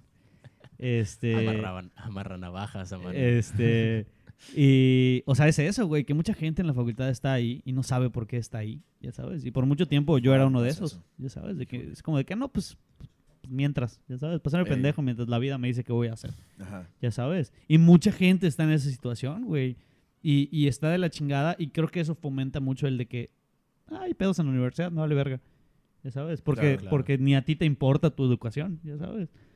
La esperanza que, por ejemplo, yo veo, porque, claro, o sea, como lo estábamos diciendo, históricamente, geográficamente, toda la península ha estado como que aparte de lo que ocurre en la Ciudad de México. Entonces, no hay movimientos estudiantiles ni en Mérida, ni en Campeche, ni en Quintana Roo. Entonces, Pero ahorita con las redes sociales siento que ahorita ha crecido un poco tal vez la conciencia estudiantil. Ahorita con lo que pasó con las mujeres, que en las facultades, las mismas facultades de Derecho, de Economía y así, estaban poniendo pósters de vatos que eran como abusivos o pues los que tendederos, fomentaban, ¿no?, la violencia de género, exactamente. Y eso pues también como que lo toman de ideas de otras personas, de otras facultades, de otras partes del mundo, que siento que eso puede ayudar a que tal vez Yucatán y la península en general y varias facultades de hasta fuera del mundo, de otro mundo, como que tomen la universidad marciana, autónoma de Marte, que tomen conciencia y digan, mira, esto pueden conseguir esta gente, nosotros también deberíamos de tomar ese lugar, porque como dice Sofía, es muy triste, así como que es mi educación. Claro, porque aparte, si pudiera estar tal vez en una escuela particular, pagarías en una escuela particular, pero es lo que tengo. Debo de pelear por que sea mejor. Por esto, exactamente, o sea, porque es mi derecho como estudiante. Entonces, pues sí está cabrón. Sí, porque el hecho de que no esté pagando una colegiatura no quiere decir que tienen que darme una educación mediocre. Exacto. Exactamente. Claro, y también entra como la parte de la empatía, ¿no? O sea, ser empático con, o sea, a lo mejor y sí, yo estoy en esta parte, ¿no? Como cursando ahora mismo, pero ¿qué le puede esperar? O sea, si esto me llegó a pasar a mí, ¿qué le puede esperar a las nuevas generaciones, ¿no? Claro. O sea, como también esa parte de no solo buscar como la lucha ahora, sino la lucha a largo plazo, ¿no? Que pueda traer beneficios, no solo para ti, sino para toda la sociedad. Exactamente. O sea, yo creo que también esa parte influye mucho, ¿no? Porque igual y tú... Porque como, mucha gente es así de, no, pues, sí, lo hago ahorita y ya luego los que siguen, ¿no? Sí. O sea, yo creo que no, o sea, igual debes tener como un poco de empatía en ese aspecto. O sea, porque sí es muy cierto, güey, de que... Digo, y se ve mucho, ¿no? En el aspecto, por ejemplo... Que tiene muy, muy, muy poca relación con el hilo del tema. Pero, por ejemplo, pasa mucho cuando se dan las elecciones estudiantiles aquí en la UADI, ¿no? Sobre todo. Ajá. De que los de noveno, por ejemplo, que ya están a punto de salir, dicen, no, pues a mí me vale verga, porque ya voy de salida, no sé qué. Y esa mentalidad es como, la tienen, los que ya van de salida la tienen para todo, güey. De que hay un pedo en la universidad, dale madres, ya acabé. Claro. Ya sabes. Y no se trata de eso. O sea, no, siento que no lo deberían de ver de esa manera porque, como yo lo veo, al menos en mi humilde opinión, es que aunque tú ya estés de salida, si puedes hacer algo para que las personas que vienen detrás de ti, que se van a integrar al mismo mercado laboral que tú, porque vas a estar en el mercado laboral hasta que te mueras, pues que sean un poquito mejores, güey, ya sabes, para ayudar a que el ambiente en el que vas a estar y que ellos van a llegar después, pero van a llegar, pues no esté tan jodido, ya sabes. Claro, güey. No, sí, totalmente. Sí, y justamente este pensamiento como más solidario creo que también fue una de las cosas que me abrió los ojos ya cuando estuve ahí. Porque aquí obviamente no lo viví, en la prepa no lo vivimos. Claro. Cuando ustedes entraron a la facultad y yo todavía estaba trabajando en Santa Clarita, tampoco me decían de que algo así que estuviera pasando, que la gente fuera consciente. Y tampoco quiero decir que la gente en la Ciudad de México sea muy consciente, como que súper críticos y todos luchan contra el mal. Pero sí está como este pensamiento pero definitivamente de organización, valoran más, ¿no? De organización. Y no solo estudiantil, o sea, también como el hecho de, por ejemplo, los sindicatos, hasta frena, güey. O sea, ¿qué digo? Frena es como el otro lado de la moneda, pero hasta los fifís se organizan. Y como que está tal vez un poco más puesta la semilla de organizarte y pelear por lo que tú crees. Siento que está un poco... Eso está chido, güey. Eso es algo que lo respeto mucho porque pasa mucho, güey. Que de hecho aquí el pensamiento del de provincia, güey, es de que no, pues los que vienen del centro del país son bien revoltosos. Y pues sí, güey. O sea, son gente que no acepta, o sea, no acepta que algo que está de la chingada siga de la chingada, güey. Y eso choca mucho a veces con las ideologías del yucateco, que es muy conformista y de que, es lo que hay, me tengo que aguantar. Ya sabes. Y eso es algo que he notado mucho, güey. Que la gente que he conocido que viene de la Ciudad de México, que vive aquí, es como de que, no sé, si tiene un pedo de que, no sé, su vecino está invadiendo su entrada, ¿no? Pues van con el vecino y le dicen, oye, ¿será que puedes mover tu carro? Y el yucateco lo ve así como de que, ay, pinche vecino revoltoso, que todo le molesta, cabrón. Y pues no, güey, ya sabes. Y esa es una situación como chiquita y hay como muchos ejemplos, ¿no? Pero ese es el Ajá. Bueno, quién sabe. Yo la verdad no... Tenía que ser watch. Ajá, a huevos. Ajá. Y es como, no, güey. O sea, yo sí... Una vez... O sea, porque pues tú eres del centro del país, güey. Sí, güey. Una vez, no me acuerdo qué pasó. ¿Qué le pasó a mi papá? Que lo pararon en carretera. Un saludo, papi. Allí. Un saludo. ¿Cómo se llama tu papá? Elías. Hola, Elías. Y... Lo paró un policía estatal. Ajá. Y ajá, y le dijo identificación, o sea, para manejar, licencia de conducir. Ajá. Y y ya la vio, y lo primerito que le dice el policía es: "Ah, tenía que ser del DF." Ajá. Y mi papá así de: "¿Y qué tiene que ver que tenga?" Te valga verga. Claro, ajá. ¿Qué tiene que ver que sea del DF? O sea, ya si me vas a multar, múltame, pero ajá. O sea, básicamente a ti te vale verga, ¿no? Uh-huh. O debería valerte verga. Exactamente. Que... Y ya le dijo: "Ah, no." Y ya le hizo la multa y se fue. Y le valió verga. Pero pues sí, es así como... El comentario como que no tenía por qué estar ahí. Exactamente. Bueno, es que también siento que... o sea, siento que existe... Y porque lo he escuchado de personas que Mérida pues ya es... Y me imagino que es normal. Porque la gente que es de Mérida es muy local, muy tradicional. Sí, un vergo, sí. No es de que llegaron, de que dos generaciones, de que toda su vida, todo su árbol genealógico pertenece aquí, y dice mi casa en el centro, y eran de las familias antiguas que ya tienen muchos años. Uh-huh. Y luego llega gente de fuera, porque realmente ha llegado mucha gente de fuera, porque pues Mérida es una ciudad... Fuera del calor, yo pienso que es una ciudad muy buena para vivir. La verdad es que sí. Siento que hay una calidad de vida buena, es muy segura. Sí, pero tenemos muchas carencias, segura. Claro, no, claro, o sea, yo porque estamos en el contexto de que es México, ¿sabes? O sea, yo sí sacrificaría de que la seguridad de Mérida. No mames, es que no sabes. O sea, escucha, o sea, digo, ajá, obviamente joder, no de que al grado de que voy a ir a que me asalten diario, obviamente no, güey. No, pero yo sí, o sea, yo sí dejaría ir como Mérida por un lugar con más oportunidades como la Ciudad de México, güey, o como Monterrey. O sea, que inevitablemente va a pasar. Ajá, o sea, es que al final yo creo que igual Mérida, así como pasó con Querétaro, que era justo como muy parecido a Mérida en algunos aspectos, poco a poco la urbanización fue creciendo, o sea, y se fue expandiendo completamente. Yo creo que Mérida le está pasando eso. Y en algún futuro yo creo que como la seguridad que ahorita podemos disfrutar, tal vez cambie un poco. Por el... famosísimo fenómeno conocido como la gentrificación. El problema, por ejemplo, que tuvo Querétaro, que si éramos como ciudades parecidas, es que hay lo del huachicol, que está pues junto a Guanajuato, el estado ahorita más peligroso de la república. Pues, ¿Guanajuato? Guanajuato, sí. Saludos a toda mi familia de Guanajuato. Sí, o sea, realmente se puso muy feo y pues tampoco le ayudó mucho a Querétaro. Ahorita creo que una ciudad que se puede comparar mucho con Mérida es tal vez Aguascalientes. Aguascalientes es una ciudad... No topo. Muy, muy calmada, más o menos del mismo tamaño. La gente es... Todos dicen que la gente de Aguascalientes es muy buen pedo.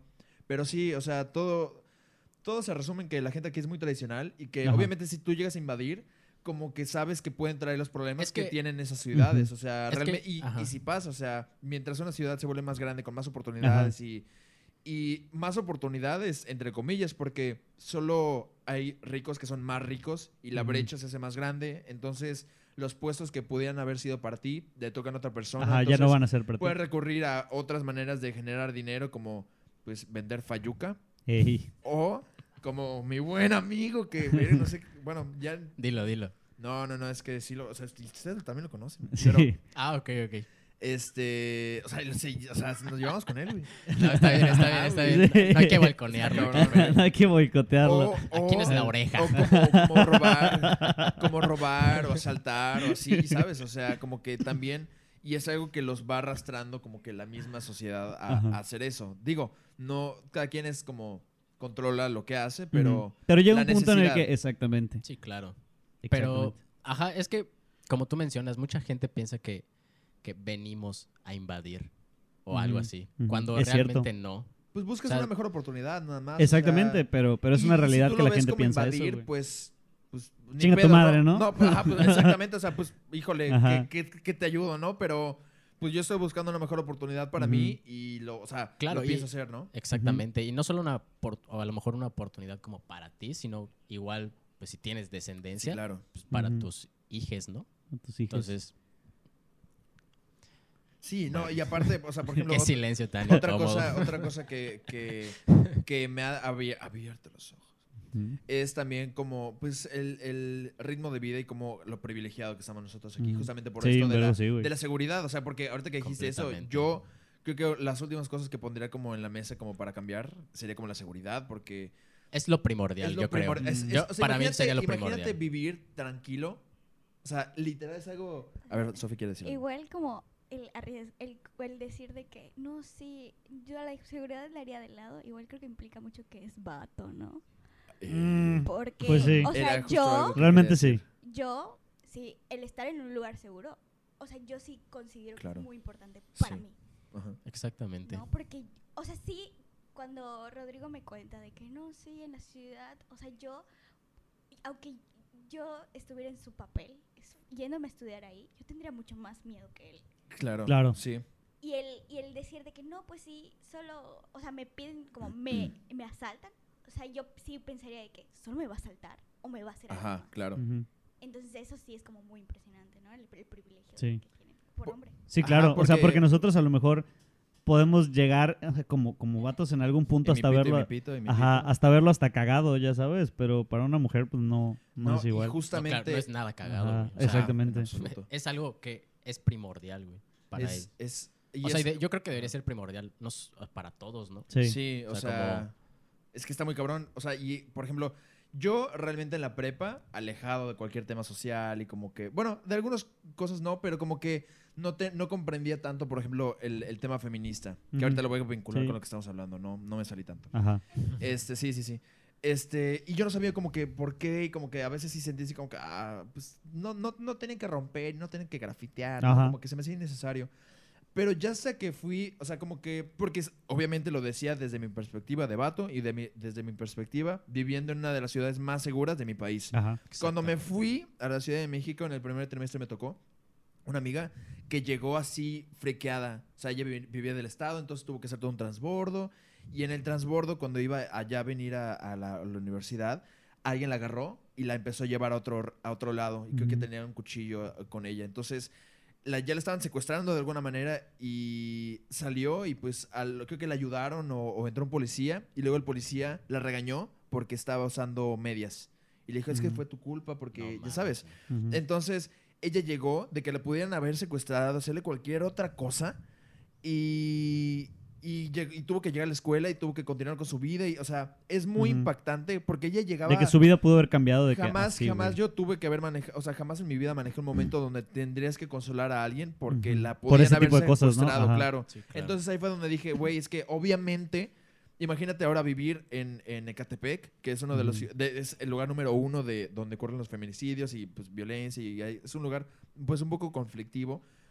Que esa sea tu realidad, pues yo también sería una de las morras que estuviera hasta la madre, güey, claro. Y rompería los vidrios, güey. O sea, ahí entiendes la perspectiva y como que dices, es que mi realidad no es la única, ¿no? Uh-huh. Que de alguna manera lo aprendes, la vida te lo enseña, pero... Claro, a putazos. Pero es algo que tienes que aprender. Que no debería suceder, ¿no? O sea, yo creo que... No lo deberías de que aprender. Nosotros deberíamos comprender esa parte desde mucho. Pero es difícil, güey. O sea, somos... La neta es que yo pienso que sí somos egoístas de que por naturaleza, güey, ya sabes, como que... No sé. O sea... Es que ya creo que para la actualidad... Yo creo que deberíamos dejar eso atrás, güey. O sea, ya claro. No aplica, ¿sabes? O sea, tal vez somos egoístas... por naturaleza, ajá. Gracias al contexto en el que vivimos, ¿no? Ajá, ese es mi punto. Ajá. Okay. Debido a que los medios de comunicación no te muestran esos estilos de vida, ¿no? Uh-huh. O reprueban esos estilos de vida, ¿no? Exactamente. O sea, sobre todo que no... O sea, el estilo de vida que te venden, ese como el eurocentrismo. Uh-huh. Ajá. O sea, está muy cabrón porque cambia todo el mindset que tienes, ¿no? Desde pequeñito. Mentalidad de tiburón. Exacto. Entonces, o sea, crees que los estilos de vida diferentes, o sea, no son tan buenos como el que tú tienes, ¿no? Uh-huh. Sí. Entonces, eso está muy cabrón. Sí, o sea, y realmente, o sea, hasta, y como dice Barreras, o sea, no es algo que tú deberías de saber hasta que ya te toca vivirlo. O sea, es algo que yo debí, o sea, como hasta responsabilidad de saber que eso ya ocurre y ser empático con las demás personas, porque ahí es de donde salen, por ejemplo, y lo he notado mucho que aquí en Mérida sí hay como que muchos vatos como mentalidad de machito que dicen, güey, pinches morras, güey, revoltosas, y es un cagadero, porque claro, o sea, pues viven en la ciudad más segura, son vatos aparte, pues no tienen que preocuparse en absoluto por, güey, si... Porque hubo una vez una plática que hubo en mi universidad que... justamente en la parte de Ecatepec, cerca de la Ciudad de México, hicieron un estudio y las mujeres ahí decían que salir a divertirse, salir a un bar, salir en la noche, ya era algo peligroso. O sea, ya no era... La diversión ya no estaba en su agenda. Es que incluso salir, claro. O sea, trabajar, ya es un, sí, sí, es un peligro salir, para ellas. Está cabrón, güey. O sea, porque, por ejemplo, si te toca un trabajo de que te toca salir tarde diario, pues imagínate. Digo, ni siquiera logro dimensionar como el estrés de que diario te puede pasar algo, güey. ¿Sabes? Sí, exactamente. Entonces, esa fue una de las cosas, y entre muchísimas otras cosas más, que hay las diferencias aparte. O sea, aparte que existe eso, también existen diferencias económicas allá, así estúpidamente grandes. O sea, así aquí existen, o sea... Allá, imagínate, y era lo que estábamos hablando antes de empezar, o sea, alguien, por ejemplo, de la UNAM que paga 50 centavitos. Mm. Bueno, realmente no sé si pagan eso, pero sé que pagan muy, muy, muy poquito. O sea, pongamos un ejemplo que conozcamos, ¿no? Por ejemplo, nosotros, que pagamos 650 al año. Al año. O sea, 650 al año, a comparado con alguien del TEC de Monterrey, o de la Ibero, o de la Salle, o de cualquier otra, de, universidad otra, de que pague 200,000 pesos. O sea... La gente ahí, o sea, o conoces gente que es muy humilde, muy buen pedo, muy, o sea... Que se rampe la madre, ¿no? Que le toca... Y no necesariamente, o sea, gente como que muy en el piso, o conoces gente que está voladísima, que jamás se ha subido a un camión, no entiende lo que es el metro, o sea, gente muy volada, y también eso dices, güey, ¿eres real? O sea, como que tú piensas que los whitexicans solo existen en Instagram, pero los puedes conocer, güey. O sea, está muy cabrón ese pedo. Sí, me imagino. Sí, por ejemplo, a ti, que ha sido otra cosa que te ha abierto la perspectiva de vivir ya allá. Pues sí, güey. O sea, como la brecha, ¿no? Tan grande de la desigualdad en muchos sentidos, ¿no? Pero el económico creo que es bastante importante. O sea, no digo que, por ejemplo, en zonas populares haya como... este tipo de gente, ¿no? Que tiene el sustento económico, ¿no? Porque sí lo hay. Pero sí es impresionante. O sea, como, por ejemplo, cuando una vez que fuimos al Parque de la Mexicana, y te acuerdas que cerca de ese parque, como en una colina, un vallecito, hay una escuela que es así como tipo, como si fuera el sí, como una arquitectura griega, más o menos, de ese tipo, así como de esa entrada. Como el Partenón. Ajá, más o menos, güey. Imagínate, sí, o sea... Entonces, o sea, fue así como nos empezamos a preguntar. O sea, tú, Pablo y yo nos empezamos a preguntar, ¿tú crees que los que estudian ahí vengan en camión? O sea, se bajen como en la avenida y caminen hacia la universidad. Obviamente no, güey. Para ponerlos en contexto, el Parque de la Mexicana está en la parte de Santa Fe, que es la parte como... Bueno, yo creo que ahorita ya es como la parte más mamoncísima, porque están como todos los corporativos de empresas grandes. O sea, de, por ejemplo, Huawei, LG. O sea, todo está excesivamente caro. Todo es así... Como una ciudad pequeña de Estados Unidos. Sí, básicamente. Y eran unas escuelas en una colina, eran varias. Y aparte no era así como que... Escuela Pérez Rodríguez. Preparatoria John Tyler. Era como sí, John Tyler. Tenía un nombre mamoncísimo. Y luego entrabas a su página, porque entramos a la página web. Güey. Y ves así como que toda la gente mamoncísima. O sea, y lo que te ponen... Es lo que te iba a decir. Pura gente blanca. Eso desde la página de web ya sientes como te juzgaron. Ya sientes que no perteneces ahí. O sea, eran fotos de chavos y chavas blancas. O sea, así como divirtiéndose en instalaciones. Que ves en las películas. Como Hollywood Arts, güey. Exactamente. Ufa, o sea, shout out a Tori Vega. De así de cancha de tenis, súper cuidada, gimnasio así como los de Estados Unidos. O sea, te quedas ridículo. O sea, porque tú, o sea, tu realidad es otra, ya sabes. Y justamente como lo que estamos hablando, o sea, si nosotros en Mérida tenemos una realidad muy diferente a lo que podía ser, ahora imagínate crecer con tantos privilegios, tantísimos, y decir, güey, ¿sabes qué? O sea... Como que está muy cabrón. O sea, esa es otra cosa que también te abre la perspectiva y dices, güey... Sí, claro. O sea, ahora entiendo cómo es que existe gente así y cómo es que existen las cosas en el país que existen. O sea, por ejemplo, así yo veo ese pendejo de... Que no sé por qué a ti te cae tan bien. El vato de Movimiento Naranja en Monterrey. No me cae bien, güey. O sea, es un pendejo. Está cagado, güey. O sea, en redes sociales... Es que a mí ni siquiera se me hace cagado. En redes sociales está cagado porque... O sea, yo siento... Que ni de pedo. O sea, y es lo que... Ajá, quién sabe, güey. O sea, Samuel García, ¿sí ubicas? Sí. O sea, yo siento que es imposible que la persona que le maneje sus redes cometa tantos errores, güey. O sea, no lo percibo, güey. Entonces yo ya siento, este vato lo está haciendo a propósito, güey. Están queriendo conseguir exposición.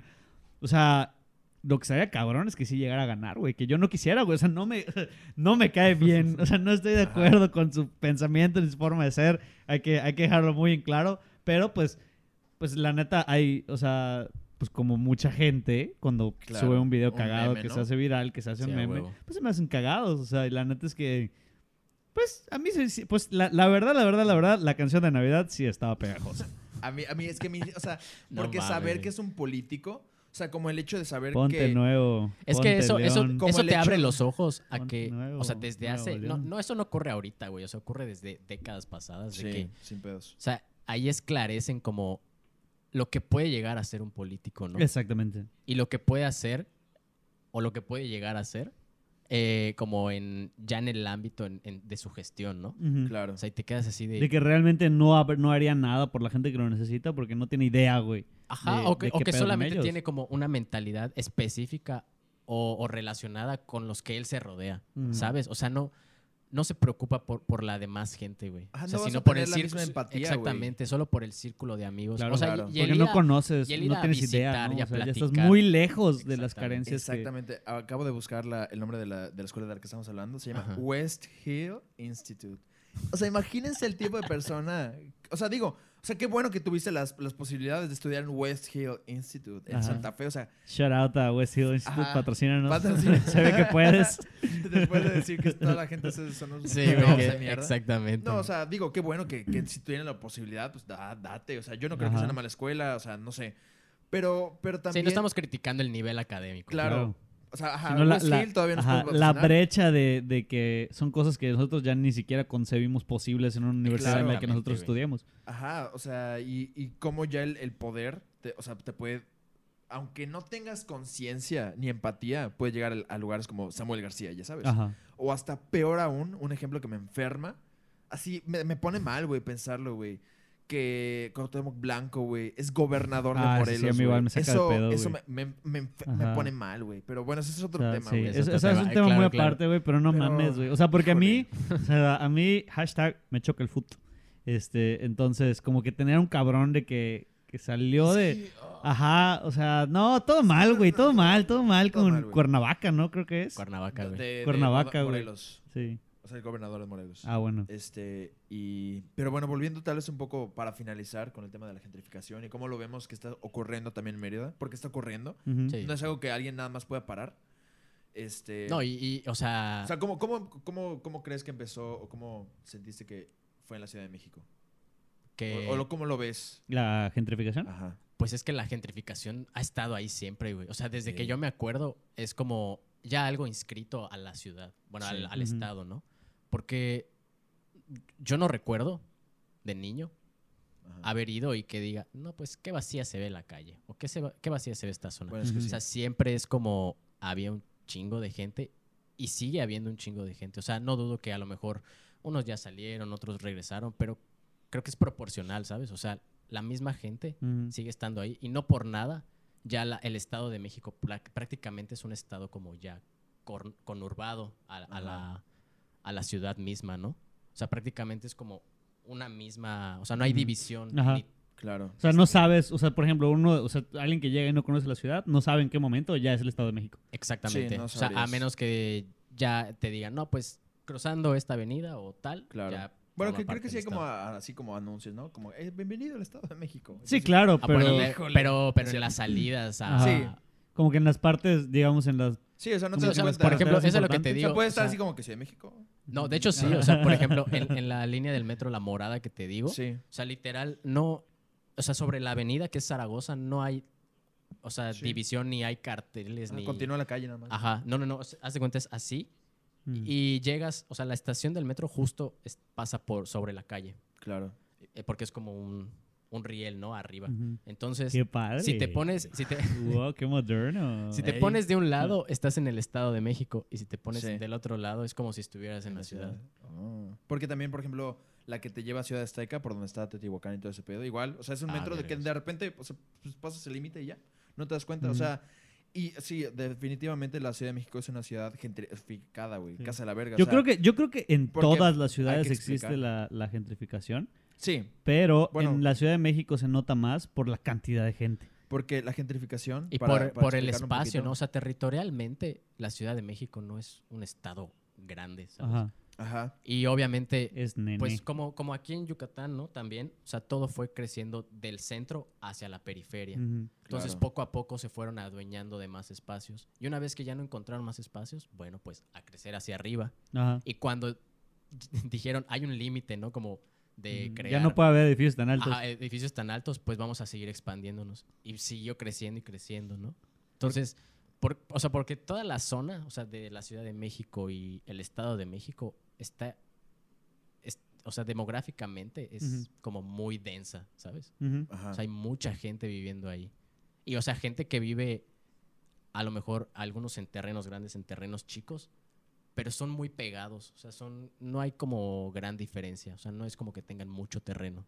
Ajá, porque, o sea, la gentrificación es como el fenómeno que ocurre cuando, digamos, tú estás viviendo aquí en tu casita, en tu colonia, y ajá. de repente alguien dice, güey, ¿sabes qué? Voy a poner aquí un palacio de hierro, güey.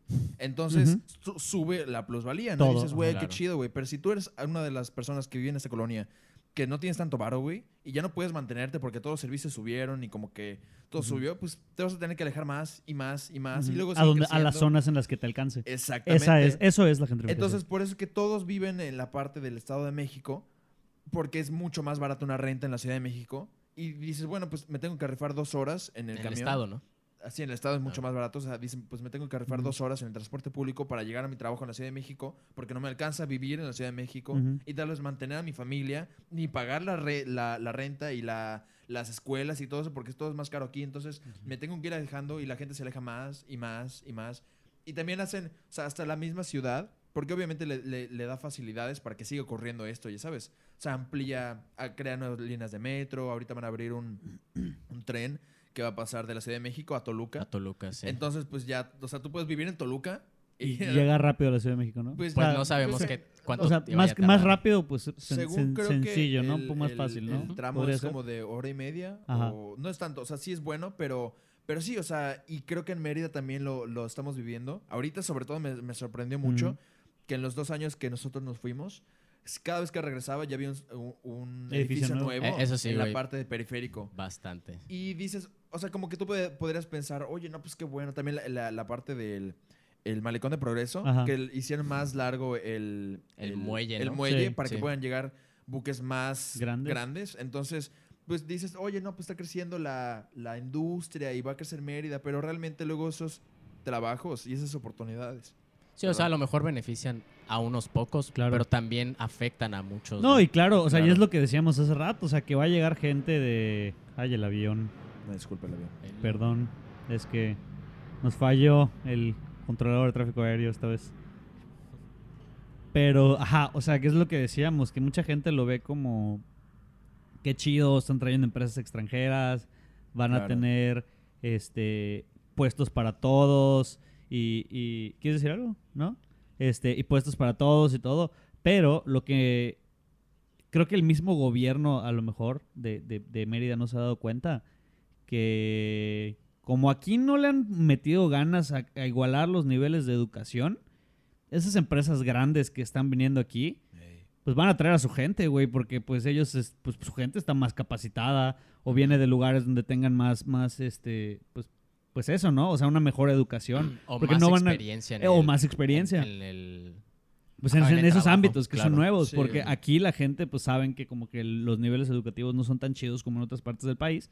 Entonces, pues, esas oportunidades no van a ser para los yucatecos. Entonces... Y sobre todo ahorita más con lo del Tren Maya, que va a explotar el comercio en Casa de la Verga. Sí, claro. O sea, pon tú, o sea, que llegue, no sé, pon tú, MedLife, ¿no? Un edificio de MedLife así cabroncísimo. No van a ir, por ejemplo, a la Facultad de Economía a buscar un CEO. Ajá, desde luego que no, o sea, por supuesto bueno, que no. No CEO, pero un directivo de la zona o algo así. Sí. No, claro, o sea, ni siquiera para buscar al recepcionista, cabrón. O sea, muy probablemente... Sí. Pues es que ese es el problema, que van a buscar a la gente para los trabajos pues más... Como, piteros, ¿no? Pues no quiero decir piteros, pero sí como los más básicos, porque O sea, trabajos que de los que... O sea, que no afecten a la operación de la empresa, por decirlo de alguna manera, ¿no? Pues no sé si diría eso, pero sí como que trabajos más simples o no con cargos tan altos, porque la preparación no es la misma. O sea, que no tomen decisiones por la empresa, ¿no? Ajá, yo creo, o sea, porque no es lo mismo decir como, güey, yo, o sea, estudié economía en... O sea, porque también las diferencias... O sea, ya poniéndole en nivel del mundo, así como que, yo me fui a Harvard y luego... Sí, hice el currículum habla... Exactamente. Así, o sea, como que yo estoy preparado así, tal, para manejar esta empresa. O sea, yo sí estoy calificado para manejar la empresa. Alguien que diga, güey, pues yo, la neta, tuve un maestro que nos hablaba de judaísmo y como que estuvo medio raro. Exactamente. O sea, como que también está... Y cuidado con eso, porque pues, o sea, si yo tuviera una empresa y tú llegas a quejarte de que tus maestros están de la verga... Yo no te voy a contratar, o sea, te voy a decir, qué feo, güey, qué lástima que viste esa situación, pero gracias por decirme que en la Facultad de Economía no hay material para que yo contrate gente, también, ya sabes. ¿Estás de acuerdo? Entonces, y es una manera de repetir así como que el ciclo. La UADI es muy buena, ya sabes. Claro. Y de repente todos dicen que la UADI es muy buena, tú te metes, te das cuenta que no. Pero cuando tienes que salir a buscar un trabajo, tienes que decir, no, la UADI es muy buena. Pero no. Contrátame, yo soy ahí, o sea, es muy buena. Tú sabes que no, tú sabes que la UADI es una mierda, güey, pero... Pero dices, no, pero tienes que decir que es buena porque sabes que si te la pasas diciendo que es una cagada, no vas a tener chamba, güey. Está de la verga. Te quitas como crédito, ¿no? Ajá, exactamente. Claro, por supuesto. Exactamente. Y está de la chingada, güey, porque pues como que hay una limitante más para que, o sea, para que alguien haga un cambio o para que la gente se dé cuenta que no está chida la universidad y que la universidad haga algo por cambiarlo. Pero tú ya, como ya te tienes que salir a dar de madrazos en el mercado laboral, pues tienes que decir, no, pues sí, está buena, está chida, ya sabes. Sí, y eso está de la verga. Y bueno, ¿quieres dar, para finalizar, unos últimos comentarios de cómo ha sido tu vida ahí viviendo? Y pues unos últimos comentarios. ¿Alguna idea que piensas que quedó inconclusa de tu parte que quieras darle cierre? Claro. Pues, o sea, no es como todo, como habíamos mencionado al principio, no es todo malo en la ciudad.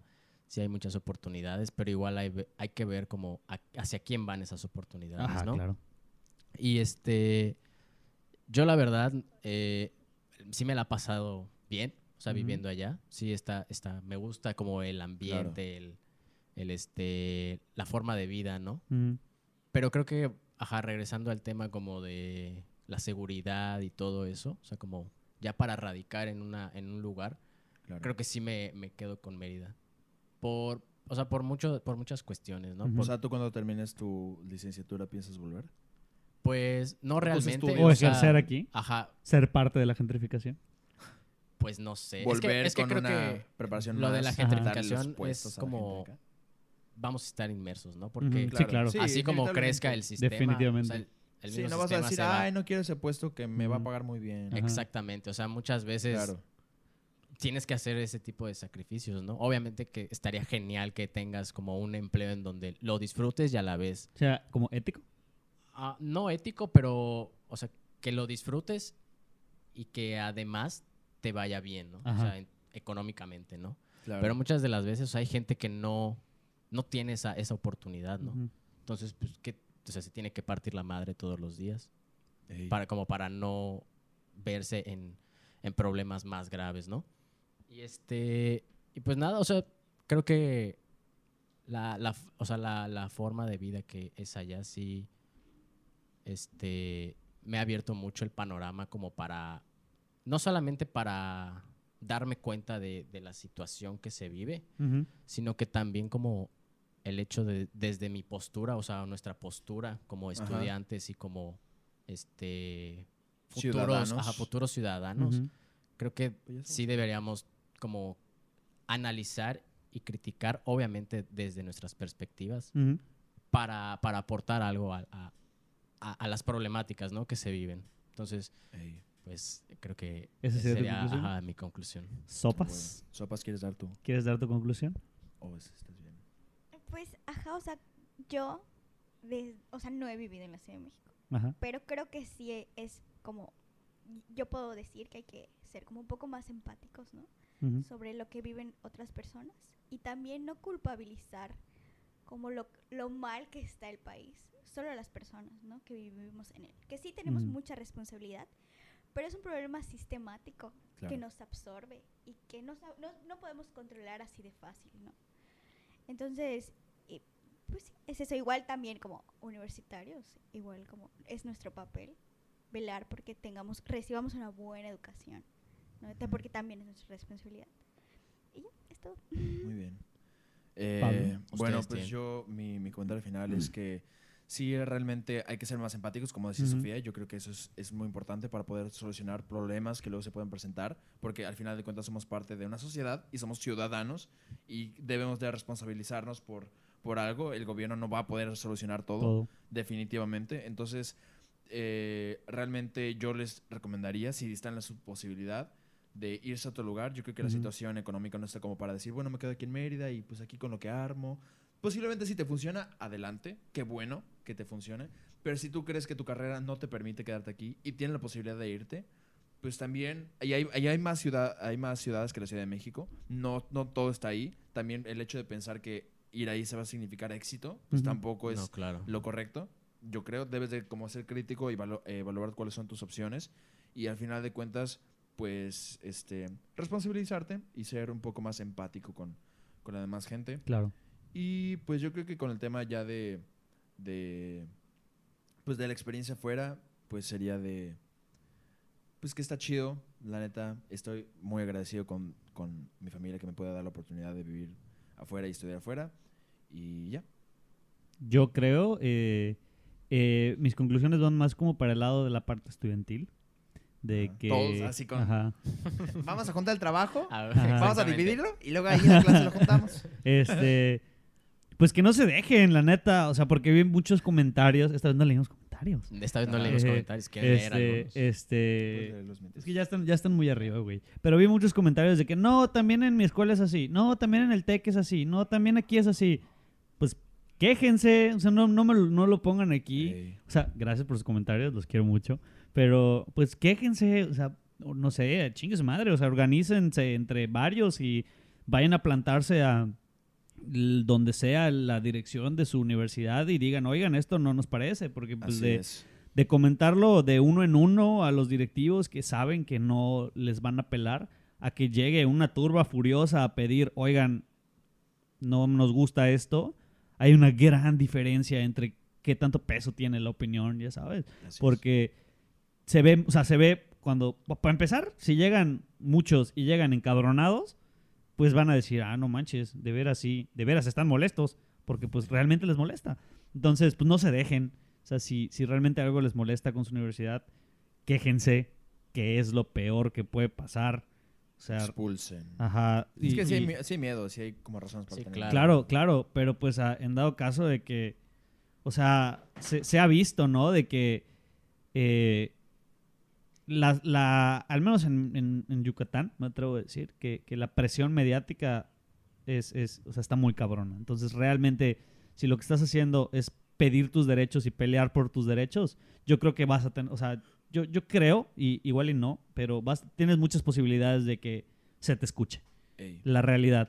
Solo que, pues, nadie se anima a dar el primer paso y decir, oye, pues, yo voy a ser un verdadero líder estudiantil y voy a, neta, unificar a la gente y decirle, oigan, vamos a hacer un cagadero para que nos respeten nuestros derechos.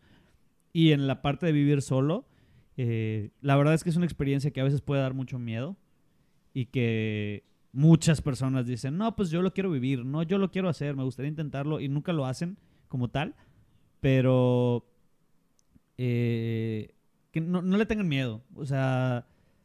Inténtenlo, obviamente tienen que mentalizarse de que muchas veces va a ser un paso atrás de manera momentánea en su estilo de vida, o sea, no van a vivir tan acomodados como cuando vivían sus papás, o sea, hay cosas que está chido de que sí, puedes hacer lo que quieras, pero la contra de eso es que puedes hacer lo que quieras, pero si no lo haces, nadie lo hace por ti, entonces, pues puedes decidir no limpiar, pero nadie va a limpiar por ti. Entonces, y yo creo que eso forja carácter y te ayuda como que a ver la vida de manera diferente. Y está muy padre, digo, realmente yo en general tengo muchas buenas experiencias de vivir solo, así que lo recomiendo mucho. Bueno, pero es que tú también tienes una casa. ¿Sabes? Claro, pero por ejemplo, claro, güey, pero por ejemplo, pues siempre se puede, o sea, porque también conozco gente que viven solos, que trabajan y pagan sus rentas. Y, sí, o sea, si tienen la posibilidad de hacerlo. Ajá, o sea, exactamente. Las personas que, a eso voy, las personas que tienen la posibilidad de hacerlo, que no se animan por miedo de algo, pues no, güey, hazlo. O sea, date. Y si no, pues siempre está la opción de que a lo mejor pues roomies, o sea, no, digo, todas las situaciones son diferentes, pero yo creo que no para todos, evidentemente, pero sí hay mucha gente que si realmente se organizara, podría llegar a cumplir como que esa meta de vivir solo. Y pues eso. ¿Quieres dar tu conclusión sobre vivir solo? Como que no dijiste sobre eso. Pues de vivir solo, te digo, vuelvo a lo mismo, no he tenido como esa experiencia de vivir solo, pero bueno, separado de mi familia nuclear, vaya. Pues sí, o sea, la verdad es que sí, me gusta. O sea, no digo que no los extrañen ni nada de eso, pero sí te ayuda mucho a hacerte responsable de tus propias cosas. O sea, de pues levantarte o realizar tus actividades cotidianas, ¿no? O sea, como el hecho de ya no tener a alguien que te esté arreando o que te diga qué hacer o lo que sea. Creo que igual forja como parte de nosotros, ¿no? O sea, como seres humanos y de como seres capaces, ¿no? De hacer nuestras propias cosas. Entonces, creo que esa parte igual, o sea, me ha ayudado mucho. Y sí, o sea, como bien mencionan ustedes, los que tengan la posibilidad, yo creo que sí deberían como animarse a vivir la experiencia, ¿no? Vaya, hay quienes les funciona, hay quienes no. Ajá, hay quienes prefieren tener un roomie o hay otros que prefieren vivir completamente solos. Cada quien se adapta, ¿no? Y también las posibilidades, claro, completamente. Pero yo creo que sí es una buena experiencia como para darte cuenta de lo que valen las cosas, ¿no? O sea, de que de verdad no es como vas al baño y ya cagaste 100 pesos, ¿no? Uh-huh. O sea, no, es algo como de esfuerzo, de responsabilidad, de dedicación y más que nada eso, ¿no? Entonces creo que esa es la conclusión que saco de este tema de vivir solos. Muy bien. Pues muchísimas gracias por habernos acompañado esta noche de jueves. Sí. Rodrigo Barreras. No, de qué. Muchísimas gracias a ustedes por invitarme, ¿no? A esta su casa. A esta, mi casa de todos. Así es. Pues gracias a todas las personas que nos vieron, a las personas que siguen conectadas. Hoy nos salimos un poquito del tiempo, pero la verdad es que estaba muy bueno el diálogo, la neta. Pues gracias, como siempre, por vernos, gracias por acompañarnos, por seguir con nosotros a pesar de que la semana pasada nos hicimos pendejos y no hubo capítulo. Muchas gracias por seguir aquí, por compartir a todos los que comparten, gracias a todos los que comentan. Digo, esta vez creo que nos perdimos un poquito en la plática, se nos fue un poco leer los comentarios, pero gracias a todas las personas que comentaron y pues siempre los leemos, la neta, como... Siempre queremos volver a ver nuestras jetas cuando estamos hablando. Siempre volvemos a ver la transmisión y siempre leemos los comentarios.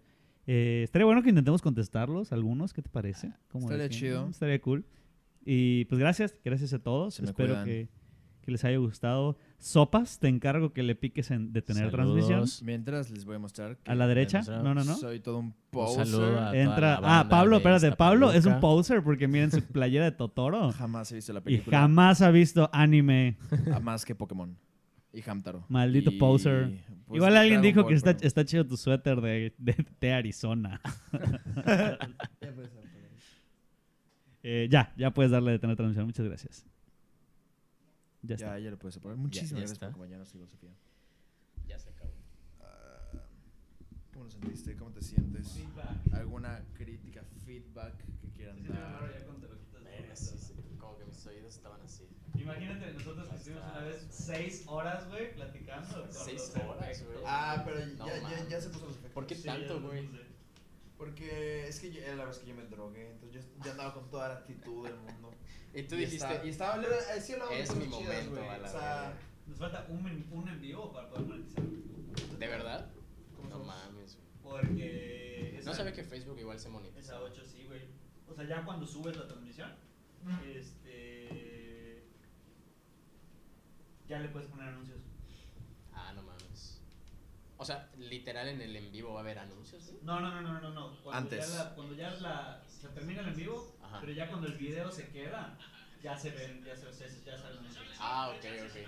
Pues mira, 1.37. Que sí se puede, pero por ejemplo, poner anuncios de en vivo no monetizas tanto porque por ejemplo en celulares no salen, solo en tablets y en... Pero es que también cada vez... Y nadie te ve en computadora. Tendríamos que subir más videos, ¿sabes? Eso sí, güey. Pues no, güey, pero... O sea, capsulitas para que haya... Sacar, güey, $200 de cada video. Está toda madre, güey. Pues sí, güey. O sea, digo... No, güey, pues para la gasolina, porque tú los traes a todos, güey, ¿sabes? O para el que venga, ¿sabes? Y tú así, está un poco... O sea... Güey, $200 de gas, güey, sí te da para que los vayas a buscar, güey. Sí, pero... Pues de que no soy Uber. Ah, ¿no? Claramente. O para que vengan, güey. Claramente. Pero a mí... no está sudado, güey. Voy a aprovechar para meter velocidad a pedir mi cena, porque luego... Mira, no, pues... O sea, duró más el de Arjona. ¿Cuánto duró el de Arjona? O sea, el de ahorita duró 1.44. O sea, el de nosotros. Ajá, ahorita... Lo sentí muy lento, güey. Sí.